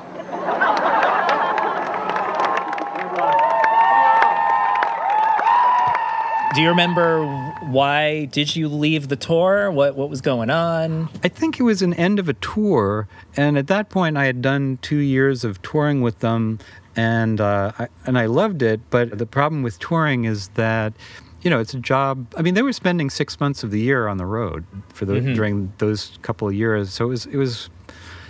I mean, it was great. It wasn't a full time job. I guess it was a half time job, but it was like you couldn't you couldn't come home, you know, after Yeah. work. So like your entire private life has to go on hold, you know. And at the time, I was in a relationship with somebody, and it was just like I couldn't be around. Mm-hmm. And it, also, like, and, I, and I'm a musician, and I couldn't do my stuff, you know, because I was. oh, I mean, I could practice. I practiced a lot. I mm-hmm. did continue doing duet, duets with Linnell on the road all the time. That was really fun. But you know, it was kind of like whenever I was on the road, life was life was on hold and I couldn't really do that forever because I'm not I'm not that kind of musician I guess I'm more of an artist I'm more you know I need to Yeah. have, and well also the thing about being in a pop band if you're in a pop backing band is you know it can be really fun to be part of this thing that's driving a crowd crazy. And I you know and I, I like they might be giants material. It's really fun. But a pop band you know you're playing conventionalized arrangements. You have to play that song. I mean, unless you're in a really unusual band, like maybe if you're playing in Bob Dylan's band, you play the song differently every single night. But like if you're in They Might Be Giants, it's, you know, you're trying to reproduce the song. So like you're doing something that's very repetitious, and so it's not cre- it's not your music, it's not creative, and you don't get to live your life. So Yeah. so it was like a really really wonderful thing and i you know went to Japan with them, and I got to see all kinds of places in the United States with them, and and and they're great guys. So it was like it wasn't like an abominable rock tour with like Yeah. horrible people and people ODing on drugs and all this other stuff. It was like being around smart people to that you could do things with and talk to, and you know. I read Dostoevsky last night. Oh, really? Blah blah blah. You know, that's just like it wasn't like your average Brian talked about how John Linnell's always talking about books he was reading and science books and stuff. it's interesting. Yeah, I mean that's the thing, Yeah. and that was which was just great. You know, I mean that was that made it more like. I mean that was the fun of it was that it was like going to all these places with people that you know back in Williamsburg were were my friends. So it was that was a nice aspect of it. But then the professional aspect of it is you know tour buses and you know sound checks and gigs and restaurants and Um, I wanted to ask, you're credited for artwork for the Apollo 18. You're one of a few people credited. Do you remember what your con- Yeah, I just, I just, was? did, I just, I was working at Details magazine at the time, and oh, that piece. Yeah, I remember doing that. My role was just, I was, I was just the paste up artist. It was, it was pre, it was pre desktop computing, so you were still generating galleys of type and images and creating these things called paste ups that you sent to the printers, who would like shoot all the type, put it in the places where you said it should go, and you know, so I was, uh, yeah, so I did freelance graphics at magazines back then, and I, I did that as a job for Hornblow. like the anything specific or just like the whole layout of it? I did the whole thing. I think I think this one actually um, has a piece by um, yeah. This is this is a piece by Fred Thomas by the Oh, artist no Fred way. Tomaselli, who lives here. That's so crazy. oh, that's so funny. Wow. yeah, and you should and if you don't know Fred's work, you should see it. It's really amazing, amazing stuff. Mm-hmm. What was the Yeah. talk like from going to touring to doing some recording? Well, Why Does the Sunshine was really easy because I think that what's on what's on here again. You do. You're on Jessica Spy and Whirlpool, Right. So I mean, basically. and it's a, a different version of Spy. okay. Yeah. So And they're pretty horn heavy. Yeah, very horn heavy. Right. Well, I think so, yeah. Some In of my these. opinion. Well, basically, some of these came from. So so John Henry. As, Yes, as, as diehard They Might Be Giants fans might know, was an album that was recorded twice, Yeah. and and probably could have been recorded once. Basically, they had done all this stuff where they had always done all their own backup, and we were always performing with a tape. And then when they started to get bigger, it, it seemed like they really could use a band to have more presence on stage, to have like shows that were more exciting for large audiences. And so that's when they put the live band together, and that's when. And me, now free of the ordinaires, could play keyboards and horn. It seemed like I could fit into their constellation of that sort of thing. So that's what they did. So now they're at the point where now they've got a band, and it's a funny moment because you know they sort of came up in like you know mid 80s when there's a lot of new wave there's a whole sort of irony about pop music that they're sort of within the spectrum of but by the early 90s you know grunge is getting bigger and was bigger just gonna say, there's yeah. this whole this this whole grunge thing this whole rock thing and there was some idea that you know well maybe even though it's not really what they do exactly that somehow they should be more like a band? And it's weird because all the demos for the john henry were stuff that sounded like their early albums you know because it's all stuff that they did by themselves Really and that- interested in those and, recordings. and those things and those things sound are, you know they're great you know and, and they probably Those were on Dial a Song, okay so there you go. So they so those those things and they're great. they're great and you know and they could have they could have easily spruced those up in the studio and made those into an album that mm-hmm. would have sounded of a piece with a lot of their other stuff. But what they wanted to do was to try to do you know do it with musicians. And i think it wound up being progress towards what they really got good at because I think that you know I think basically John Henry was the first try. And in my opinion it's got some fantastic songs on it that I really love. But like I feel like it didn't really capture what's great about them as a as a band somehow. Like there's something about it being a I don't know. I feel I feel like Factory Showroom. They, they like totally got it. you Oh, know? Like- interesting. Wow. Like, that's, that was that was my my sense is that That's yeah. Brian Doherty almost had the opposite opinion. Yeah. When we were talking with him, he had the.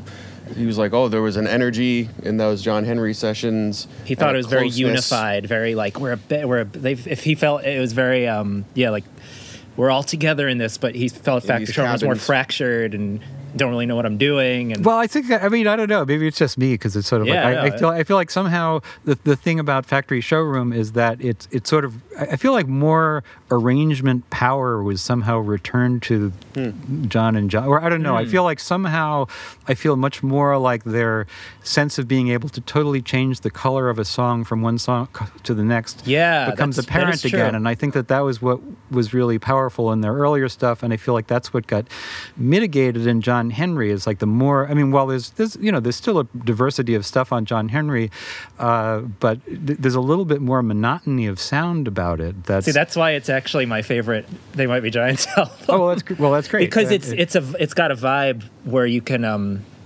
there's an emotional resonance for for some reason i don't i can't explain it completely but there's a certain feeling to it Well, I mean, there's that I- really good songs. I mean, Yeah. there's definitely, you know, I think I think that there's some of, you know, Linnell's more kind of emotional songs on it that are that are, you know, and things that you know are about like, you know, suggest a personal life, you know, in a way that was, you know, his more ironic earlier stuff never would get close to. So yeah, I could mm-hmm. see, I could It see does that seem too. oddly slightly more vulnerable.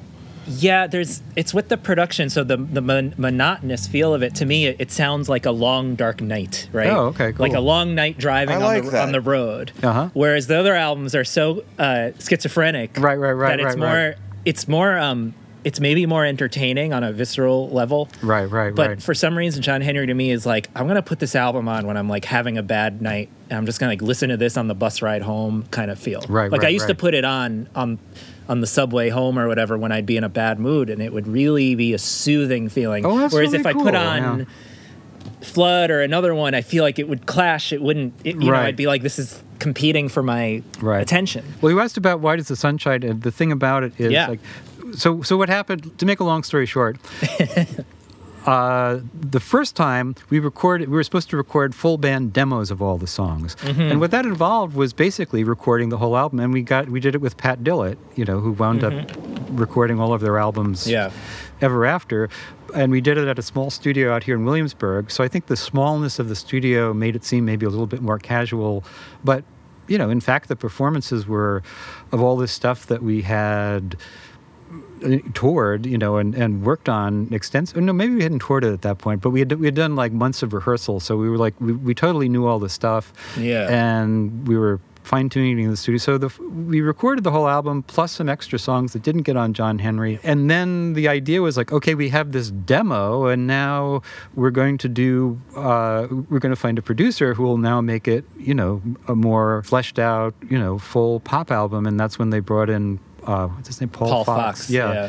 who, you know, I, I wanted to ask, what, yeah, what was his Yeah, I- production? well, I mean, I like? felt, I, I mean, I just, I had a negative impression of it. I, I thought that I didn't feel that he was really engaging with their sensibility particularly at all. I felt like he, for him, it was a gig to be dispatched, and he didn't really, you know. Plus, it was it was awkward for me because I mean, I think his his short list of ideas were things like, well, I did a Phish album and I got the JB horns on a track, and that was great because you know everybody likes the JB horns, and of course, They Might Be Giants had a horn section that had been working together and they were wanting to record with with us, you know, because we Yeah. were doing it. So we would do things like, uh, you know, I think we recorded Dirt Bike, which has all these horns on it, and then like, you know, we'd do it, and Paul Fox would be like, eh.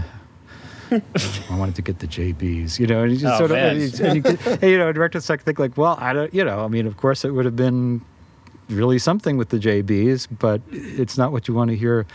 As, as a player, it's not what you want to hear when you're stepping out of the out of the booth. You know, it's like, well, they, but it, but it just felt to me like he didn't understand what the project was, and that and that to me, it, I, I felt he brought a, a pallor to the to the sessions and and to the the project that I.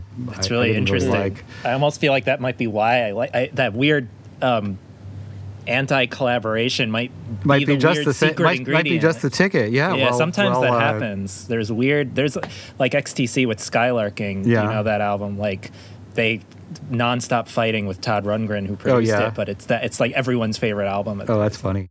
Well, well, I guess I guess the other thing I would Yeah. say is that there were. Well, I think they've released it now, right? Didn't they release demos, the, the demos? Yeah, Yeah. yeah. So I don't know. But What do you what do you make of them? Well, I was I said this in another episode. I was disappointed Jordan. because when they said we're putting out the John Henry demos, I thought they meant those dial songs where it's the drum Oh, machine. right, right, right, right, and I was so excited because some of those are completely different songs, Yeah. even. Right. So I was excited, and then it turned out to be something that sounded almost identical Right, right. to John right. Henry. It's certainly fascinating, and we're probably going to do an episode about it. Right, Um, right, The demos seem pretty similar to Yeah. my ear. I mean, maybe yeah, I mean, a I little guess, I guess maybe maybe it's just you Yeah. know when They're I mastered maybe it's, very maybe it's, intensely maybe it's not my Yeah. uh, maybe it's not Paul Fox's problem. Maybe it was just the fact that we basically had recorded the whole album Yeah. Pretty did carefully and then had to do it again Yeah. but with this guy who was like doing all the you know who had all this a, you know attitude about how he was running the show and was you know thought a lot of himself and I just thought and it just seemed like you know good lord you know we've already done these songs and it's like Yeah. he's not adding anything but anyway I think that's where these these come from those sessions though I particularly love Whirlpool. I don't know if there's anything about that, but that's all horns, and it's it's a cover. It's a Meat Puppets. yeah it's a. Meat Puppets cover the- we were on their this we- version is It's is very sweet. It's really interesting. It's like weirdly emotional. Yeah, it's great. I mean, because I never thought I liked the Meat Puppets, but then Yeah. I liked that song, and then we wound Mhm. up doing a gig with them in Phoenix one time, and I got a load of Meat Puppets. Every Yeah. song I ever hear that I like seems to be a Meat Puppets cover. Oh, It's like all the Nirvana ones too. And that's that's that's my that's what my next song is going to be called. Every song I like Um, turns out to be a Meat Puppets you can cover. have it. There was a swirling mass of water that lived in a quiet pond. It asked permission from its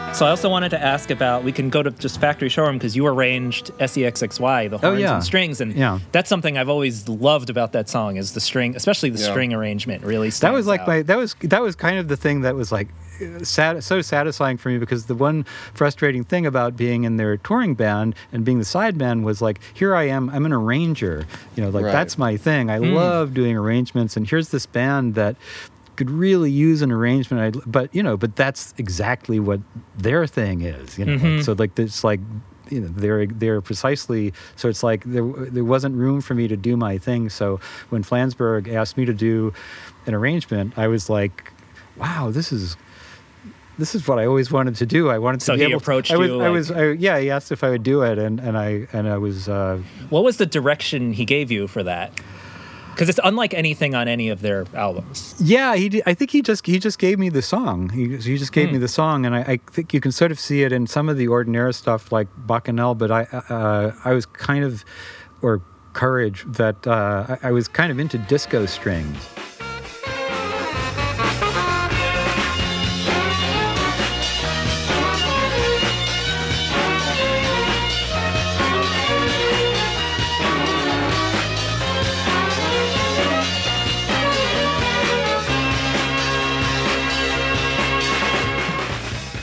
Like I really, I really enjoyed disco strings, and I thought like, oh, it'd be really fun to totally do a Barry White disco string arrangement on on this one. And so that's that's what I did, even though it's not a disco song at all. But I thought it would be really funny. X, X, Y. There she is, standing on the bed. Cookie in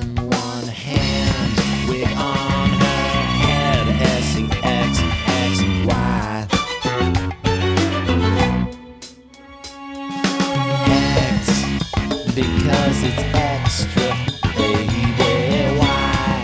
Because it's extra. There's there's this whole end section though that's it's not quite disco-y. It's more oh yeah, classical right, sounding. right, right, right, So, exactly. Yeah, yeah. I, so I've- that was just that was just one of those things where as I was doing it, it was just sort of like, oh well, I like. I think they have a couple like this, but I like the phenomenon of the outro. yeah. you know when it's like the end of uh, you know all you need is love the song kind of starts to dissolve or the end of i am the walrus and it goes out and you know these to have something to have something that sort of dissolves the song so that was that was my outro idea, Yeah. and I was happy that they kept it. I always found it funny that you know it's like this classy thing on that song, especially compared to what their stuff usually sounds like, which is like pop rock, you know. But it's like E SEXXY. It's like the their least classy lyric almost, but it's like got the most classy arrangement, and I thought that was always funny. Well, that's good. Yeah. Well, I mean, I guess I just want. I, I was just kind of into the fun eclecticism of it, and just thought like, oh well, that's, you know, I was I was happy to be able to play in their sandbox for a minute. gotta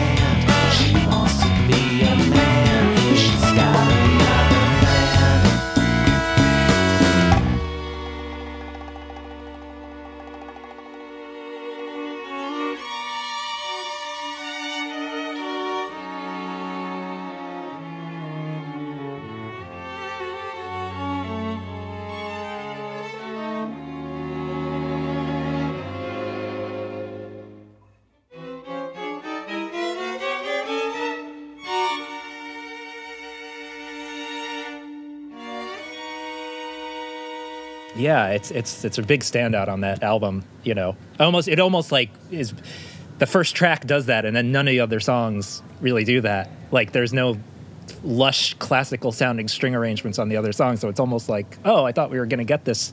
Right. Throughout right. the album. Right. It's it's. Uh, Yeah. exactly. Um, they might be giants in the love of the love of life orchestra. Uh, so let's see. So I'm in. We're now in the TMBG adjacent section, I think. Mm-hmm. So one thing I wanted to talk to you about was when you, you and John Linnell played on Frank Black's debut album. Right. Yeah. Um, because me and Dave are both big Frank Black fans. Uh, I'm especially a fan of that album. Uh huh. What was that experience like? And also get into there's this concert you played together that I have a, a recording of. Oh, And wow. Frank Frank says it's Kurt Hoffman. You know, oh right, right. I, I, I barely remember that. there, was, there were just so many gigs Electric back then. Six twenty four ninety three.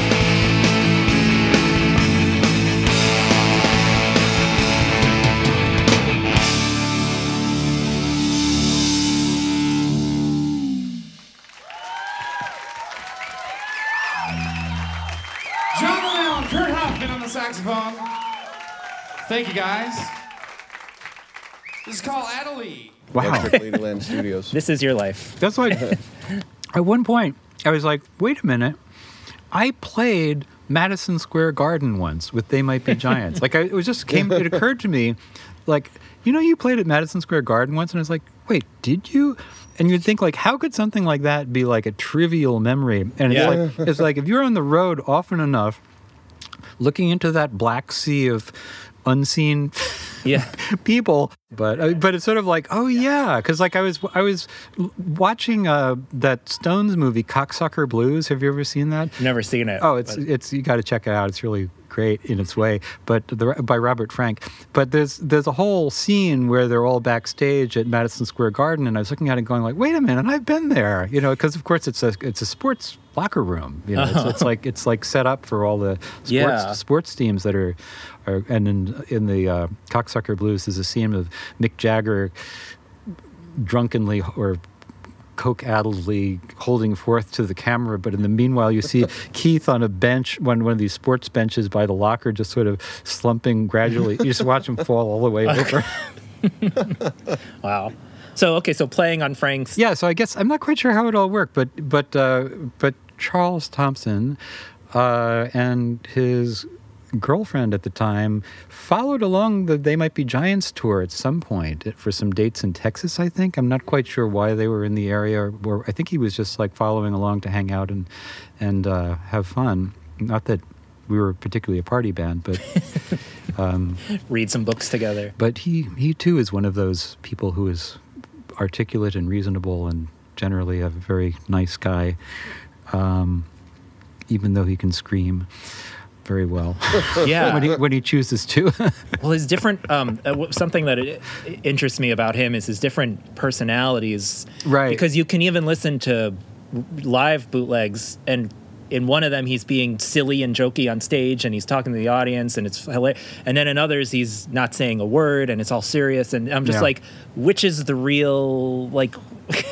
over the years, it's it's very interesting to me, and, and that debut album is Yeah. it's very much like Pixies meets They Might Be Giants. Like that's Yeah. what that album sounds like to me. That's what I think too. That's an interesting way to look at it. And then later albums sound nothing like that. No, you know? exactly. Yeah.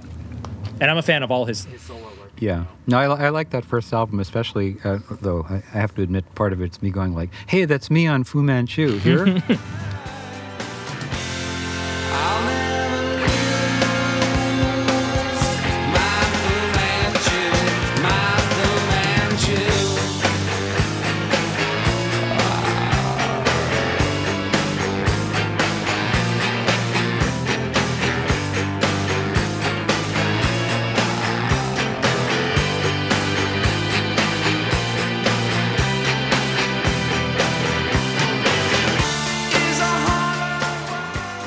Well, it came about because they, you know, he was he was friends, I think closer friends with Flansburgh, but friends with both of the Johns. So he was recording his album with Drew in Los Angeles, and They Might Be Giants were going to be playing some gigs in California. It was going, we were going to start a leg of a tour. So John and I uh, flew out there before the rest of the band. I think was what had happened, Oh, okay. and and did the sessions. What's it like being in the studio with Frank Black? Is he like really or driving things? Is he letting you do what you want to do? Like, Well, I mean, again, this is they were they were like pop songs with particular parts, and it was just you Mhm. know this is this, you know, I think he some somehow he conveyed the melodies to us. I forget whether did they had they sent us a demo of it. I forget, but I mean, they were pretty simple parts. Either they hummed them to us, or they gave they did something that conveyed what our parts were, and we played it. Uh, mostly, I remembered we were stacking horns to get a big sound, and I was thinking like, well, I could get, the, and they were asking for this really high note that was beyond our ability to play on saxophone. I said, well, I got my clarinet, and uh, Linnell and I were both, uh, you know, sort of chortled that uh, Drew said. Uh, Oh, that would be too Dixieland. did you ever get the high note somehow, or is it? No, we did without it. Well, I, I guess it, I mean the truth of it is it wouldn't it wouldn't have been Dixieland, but it, it, it really is true that a clarinet has a very different connotation than a saxophone. Oh, if for you're, sure. If you're trying to get a rock sound, clarinet is often not what you're reaching for. So you did some soundtrack. So I did a bunch of Yeah. soundtrack work for various things. I don't know how. I mean, it, it all again seemed to just pop up organically. I did. Uh, I did a few things. Did a few things for television. So it, scoring to picture when you do yeah, scoring to picture. What, how did you find that process? It's kind of. Have you done a feature? Almost, but no, I, I've mostly done shorts. Because the thing about it that's that's insane is that you can work on the music while they're editing it, Yeah. but none of the timings are are and you know everything I has know. to be timed. Yeah, I- Even if I- you're just going to be like a little cloud of noise underneath the sound of of a motorcycle, gunfire, and some footsteps, it still has to be very precise. So you're working on rough versions of these things, and then there's this moment when they finish the edit and they give you the final version with all the correct times. And that day is usually like three days before they go into sound mix. So you have to, you basically have to do the entire score start to finish do the sessions you have to do all you know you have to record all the sessions to picture within like some really insanely limited period of time so it's, it's just this it's this insane rush or that was my experience Yeah, that's I've read interviews with composers and they all say like they give you like maybe three weeks for like a you know something like that. Well, yeah. Well, I guess you- well you get you get a short amount of time to develop it, but then even less to, to like actually produce the the Yeah. final. But but then yeah, I remember doing a television show and and it's like I got it, and it was like so, it was so crazy. I mean, I got I got like the. It was it was a special for HBO called All Star Moms, and it had various. Gonna find that. It had I'm gonna like, find it had, it had like Shaquille O'Neal making fried chicken with his mother. It had it, it had Oh, various- okay, I get it. various celebrities with their mothers. It was a Mother's Day Sure. thing, and um, I did the whole thing, and a lot of it came out great. Uh, but there was one one of the cues was like I don't know, it was like 15 seconds over, Mm. And I Yeah. get this, I get this raging call from the film hmm. editor, who herself has probably been up all night. And Sure, it's yeah. like, but like, you know, what are you? doing? It's like, well, we think we can use a little digital compression and just like make it, you know, the right length. And she's like, I don't know. I don't know. Yeah. But and of course that's what we do, and it's fine. But you know, is mm-hmm. Did you enjoy a a scoring to picture though? I mean, the great thing about scoring is that you get a budget to hire great, or at least when I, I was always do, writing scoring for real musicians to play. So it was great to be given a budget to write all this m- music for real musicians and be able to hire real musicians. And, you know, I think like that ending of SEXSY was partly because I'd done a lot of film scoring. So, like, being, a, you know, that's, that was just Ah. kind of the way I was thinking at that point. hmm We're almost done. Let's. I just want to get into the a few more things. Uh, The Studio 10 performances you sent me. Uh, Oh, yeah. So I want to talk about the one with John Linnell because going by the view count, TMG fans have not discovered this video. So me and John have been doing duets, as I've said, since the late 80s, starting with our uh, bass sax and bass clarinet duets, moving through clarinet duets. And then as time went on, and this sort of dovetailed into the live band thing, doing trios and quartets with other players. Like Frank London, who was on tour with They Might Be Mhm. Giants, was somebody that would come and do quartets with us sometimes. And then in recent years, uh, me and John worked a lot with Dean Olsher, who is known to New Yorkers probably most through his uh, WNYC show called The Next Big Thing that he did for a while. He uh, plays bass clarinet, and we would do trios with uh, Dean on bass clarinet, and then me and John on various clarinets. Because I've I these days I'm mostly playing just uh, clarinet and alto clarinet, and John has a, a contralto clarinet, which is uh, the one that's Is that the giant one? it's pretty damn big. yeah, well, on tour he's got on tour he's got what they call the paperclip version, Yeah. which is made out of metal, and that one's kind of more for like you know military band or something. It's the industrial strength, not particularly beautiful sounding. Quacks like a duck, yeah, but does it. You know, very good for a rock show. But he also has like a beautiful rosewood one that's like a classical one, and it's and so he would. We did a lot of things, and uh, I wrote a few. We, all of us wrote have written pieces for this trio. Me and Dean, John's written some canonical pieces, and uh, I wrote some jazzy pieces. The real thing we fun-loving wild people like to do is uh, do a lot of baroque music, a lot of Bach, a lot of Mhm. classical music, and, uh, and that stuff's just really fun. I mean, especially the baroque stuff. It's just really fun to play because everybody, because it's contrapuntal, everybody gets a good part, and also the way that stuff fits together is so clever and wonderful. that If you're playing, you know, if you're devoted to just one line in a Bach piece, you you go on this amazing journey, you know, because you you're fitting in with everybody in all these crazy ways. And uh, but anyway, on, so on the Studio Ten thing, you can hear uh, some of the Bartok uh, trios with uh, John on the rosewood clarinet and me on clarinet and Dean on accordion.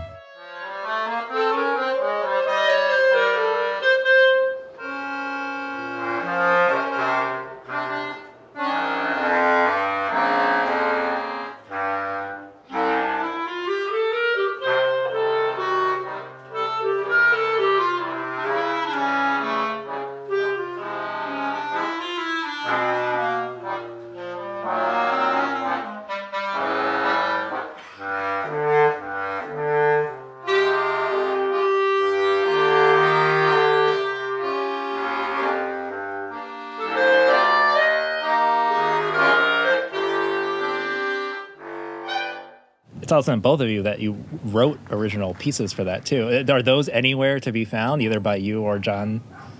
They're to be found in the center of the earth in a place that I can only I can only tell you how to get there Yeah. by a series of cryptic messages, and you'll find grave grave challenges Yeah. that might cost you your life, your health, I'm your up for it. sanity. Okay. Yeah, I'll do. I've done a lot for this podcast. I'll- What else am I doing? um, I tracked down the guy who owns Doc Sugar Bowl. What's Uh, that? the- it's a line in, um, you know, the song "The Biggest One." They might be. Oh, giants? yeah. He mentions that he's in the lyrics. He says that Doc's Sugar Bowl. Oh, I think I know the story about from behind. I'm I'm the biggest one though. Do you know that one? No, no, I don't. Because I think that I think I, I'm not. Go on. Flansburgh can kill me if I'm wrong, or maybe he'll just kill me anyway. He, he hasn't killed me yet. I think that he told me that that was because he went to Pratt and he moved in with like all his gear, and he had been told that you had to be kind of careful in that neighborhood because there's a lot of burglary. Sure. And I forget what he didn't fail to do, but I think he got burgled like the next day, and they took 80% of everything he had, and then. Wow. And then he was, and then they came back the next day and took the other twenty percent. Wow. and that I, I think that was when he, and that's where, I'm, he felt, and I think that made him feel like he was the biggest fool. That he was the biggest fool. Ah, that might be uh, That's interesting. very illuminating. yeah, I could see that. Um, He regret, he regretted. Should his have changed that stupid lock.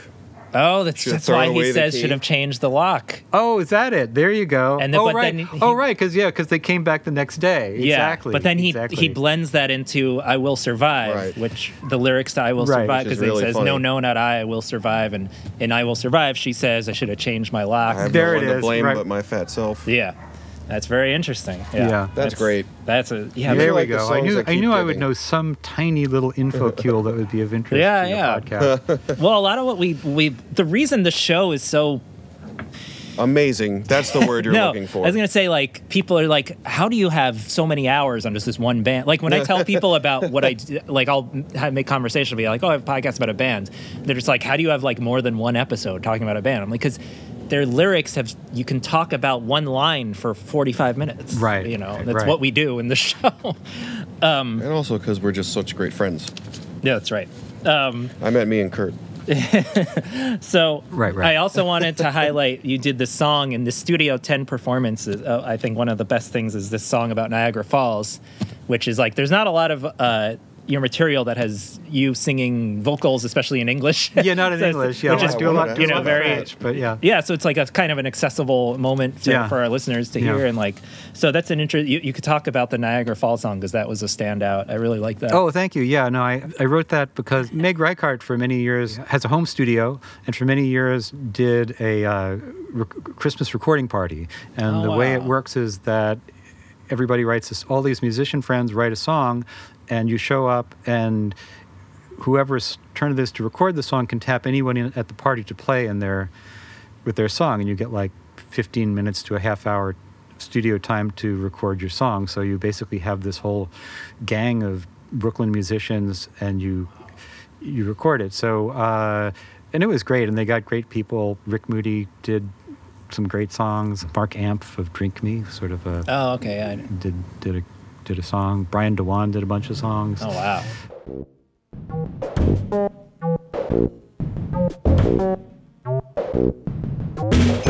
Look to the future. The future. What will the future bring? The future brings Christmas. The ghost of Christmas future. A ghost to guide you. But the, so uh, going over Niagara Falls was a uh, was was one of my uh, holiday holiday songs one year. When I was researching it, I mean the thing the thing about the people going over Ni- uh, Niagara Falls in a barrel is that most of them get really fucked up. Yeah. it's a terrible Yeah. idea. Yeah. and like and and you think like who would even do it? It was mostly because the people that could do it and survived would then set up a little stand where like you could get their autograph or sell Yeah. you some, some souvenir. But it's like it's it's so low stakes and and it's such it's such a bad idea. The risk reward is not a. yeah, it's just like Yeah. oh my god.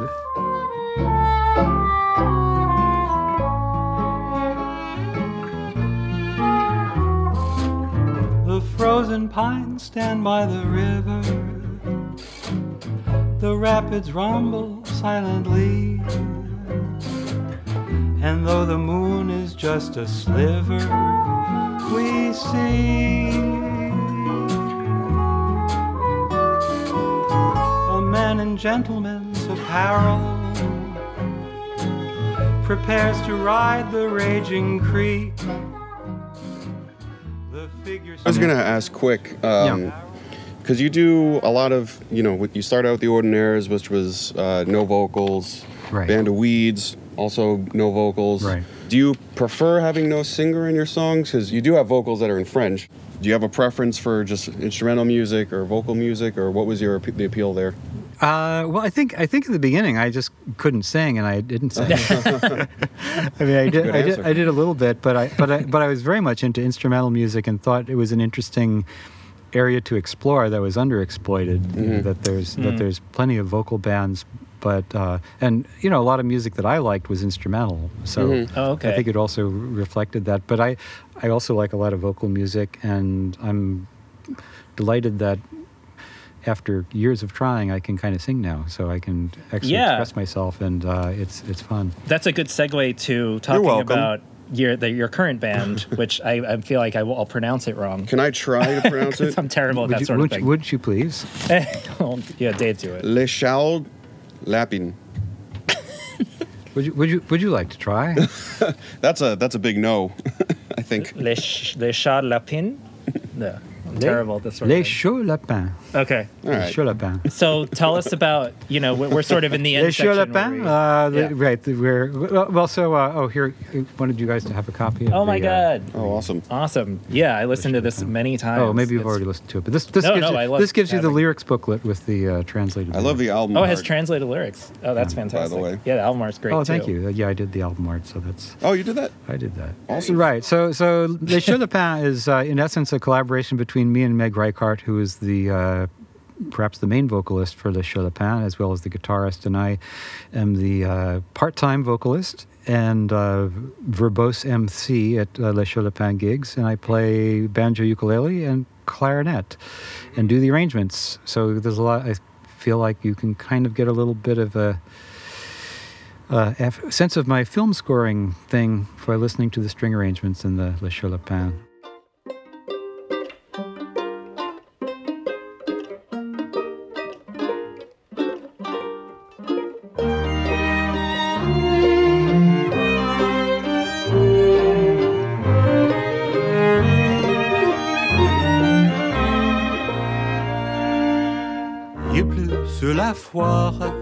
tout est aux abois. Tiers et soie, ménage de chevaux de bois. Et j'entends l'histoire d'un type un peu fou qui dans la nuit noire redit très doux. What inspired be, doing a band like like this? Well, it, it was really like, I, I, think it's part of making art out of life. I had a uh, boyfriend for a few years who was French, uh, and he said, I think you should learn French. And I knew that wasn't going to help our relationship particularly, but uh, I thought, well, okay. And, and as it happened, I wound up going to his family's for Christmas a couple of years and wound up going to French a bunch. And he was always having French people over to his house. So there was, there was a good reason to start learning French.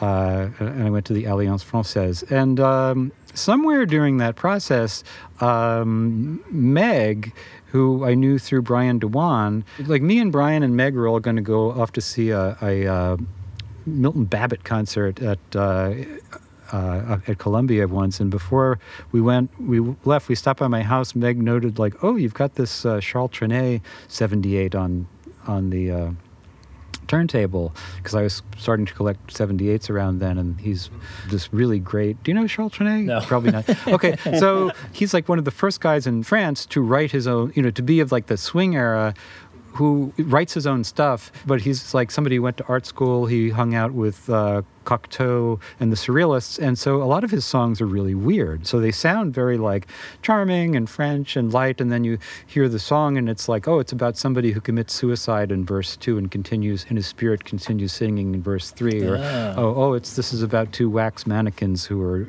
in an eternal dance. Oh, this is about somebody who's pissing in the courtyard, and then when the husband shoots him, he comes back to haunt the wife. I mean, it's just like all this.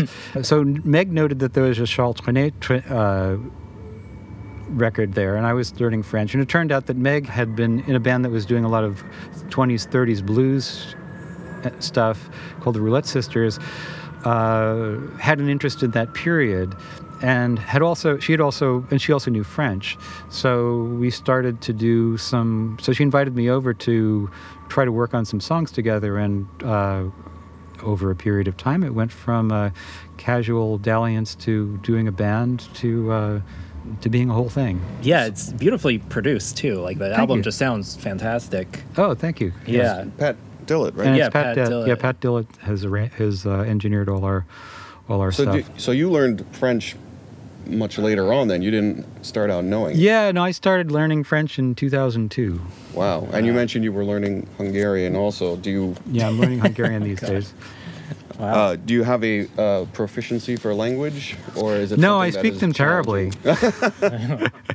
well, not that. It's just that um, I mean I don't have a professional or personal use for them exactly. So I think for me it's it's like I I do learn them. I can speak basic fluent French I slowly. mean, it sounds good. Uh, merci.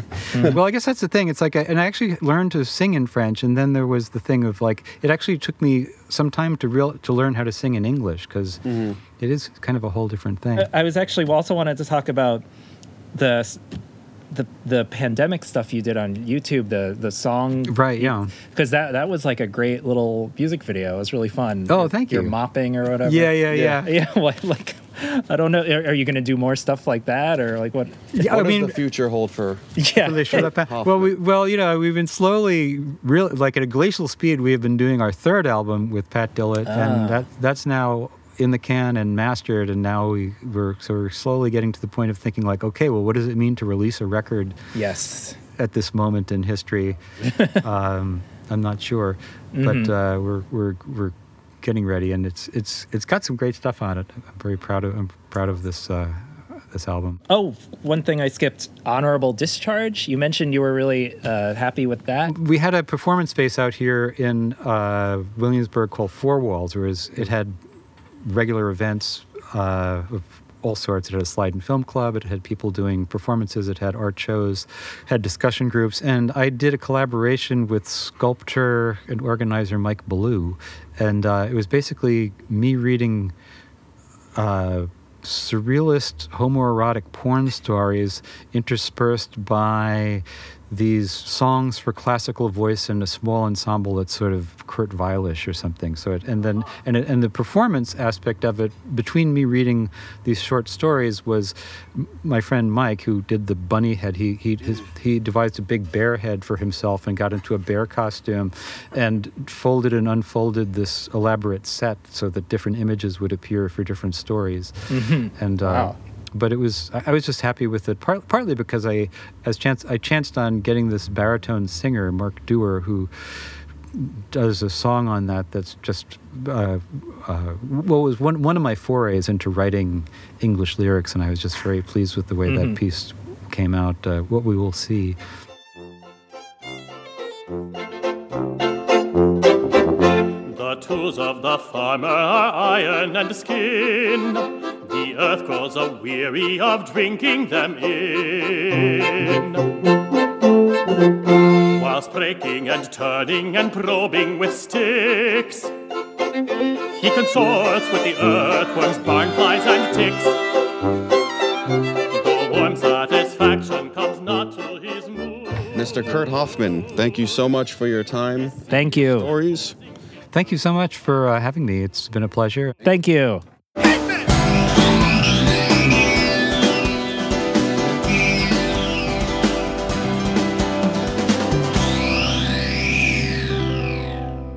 Whoa. Whoa.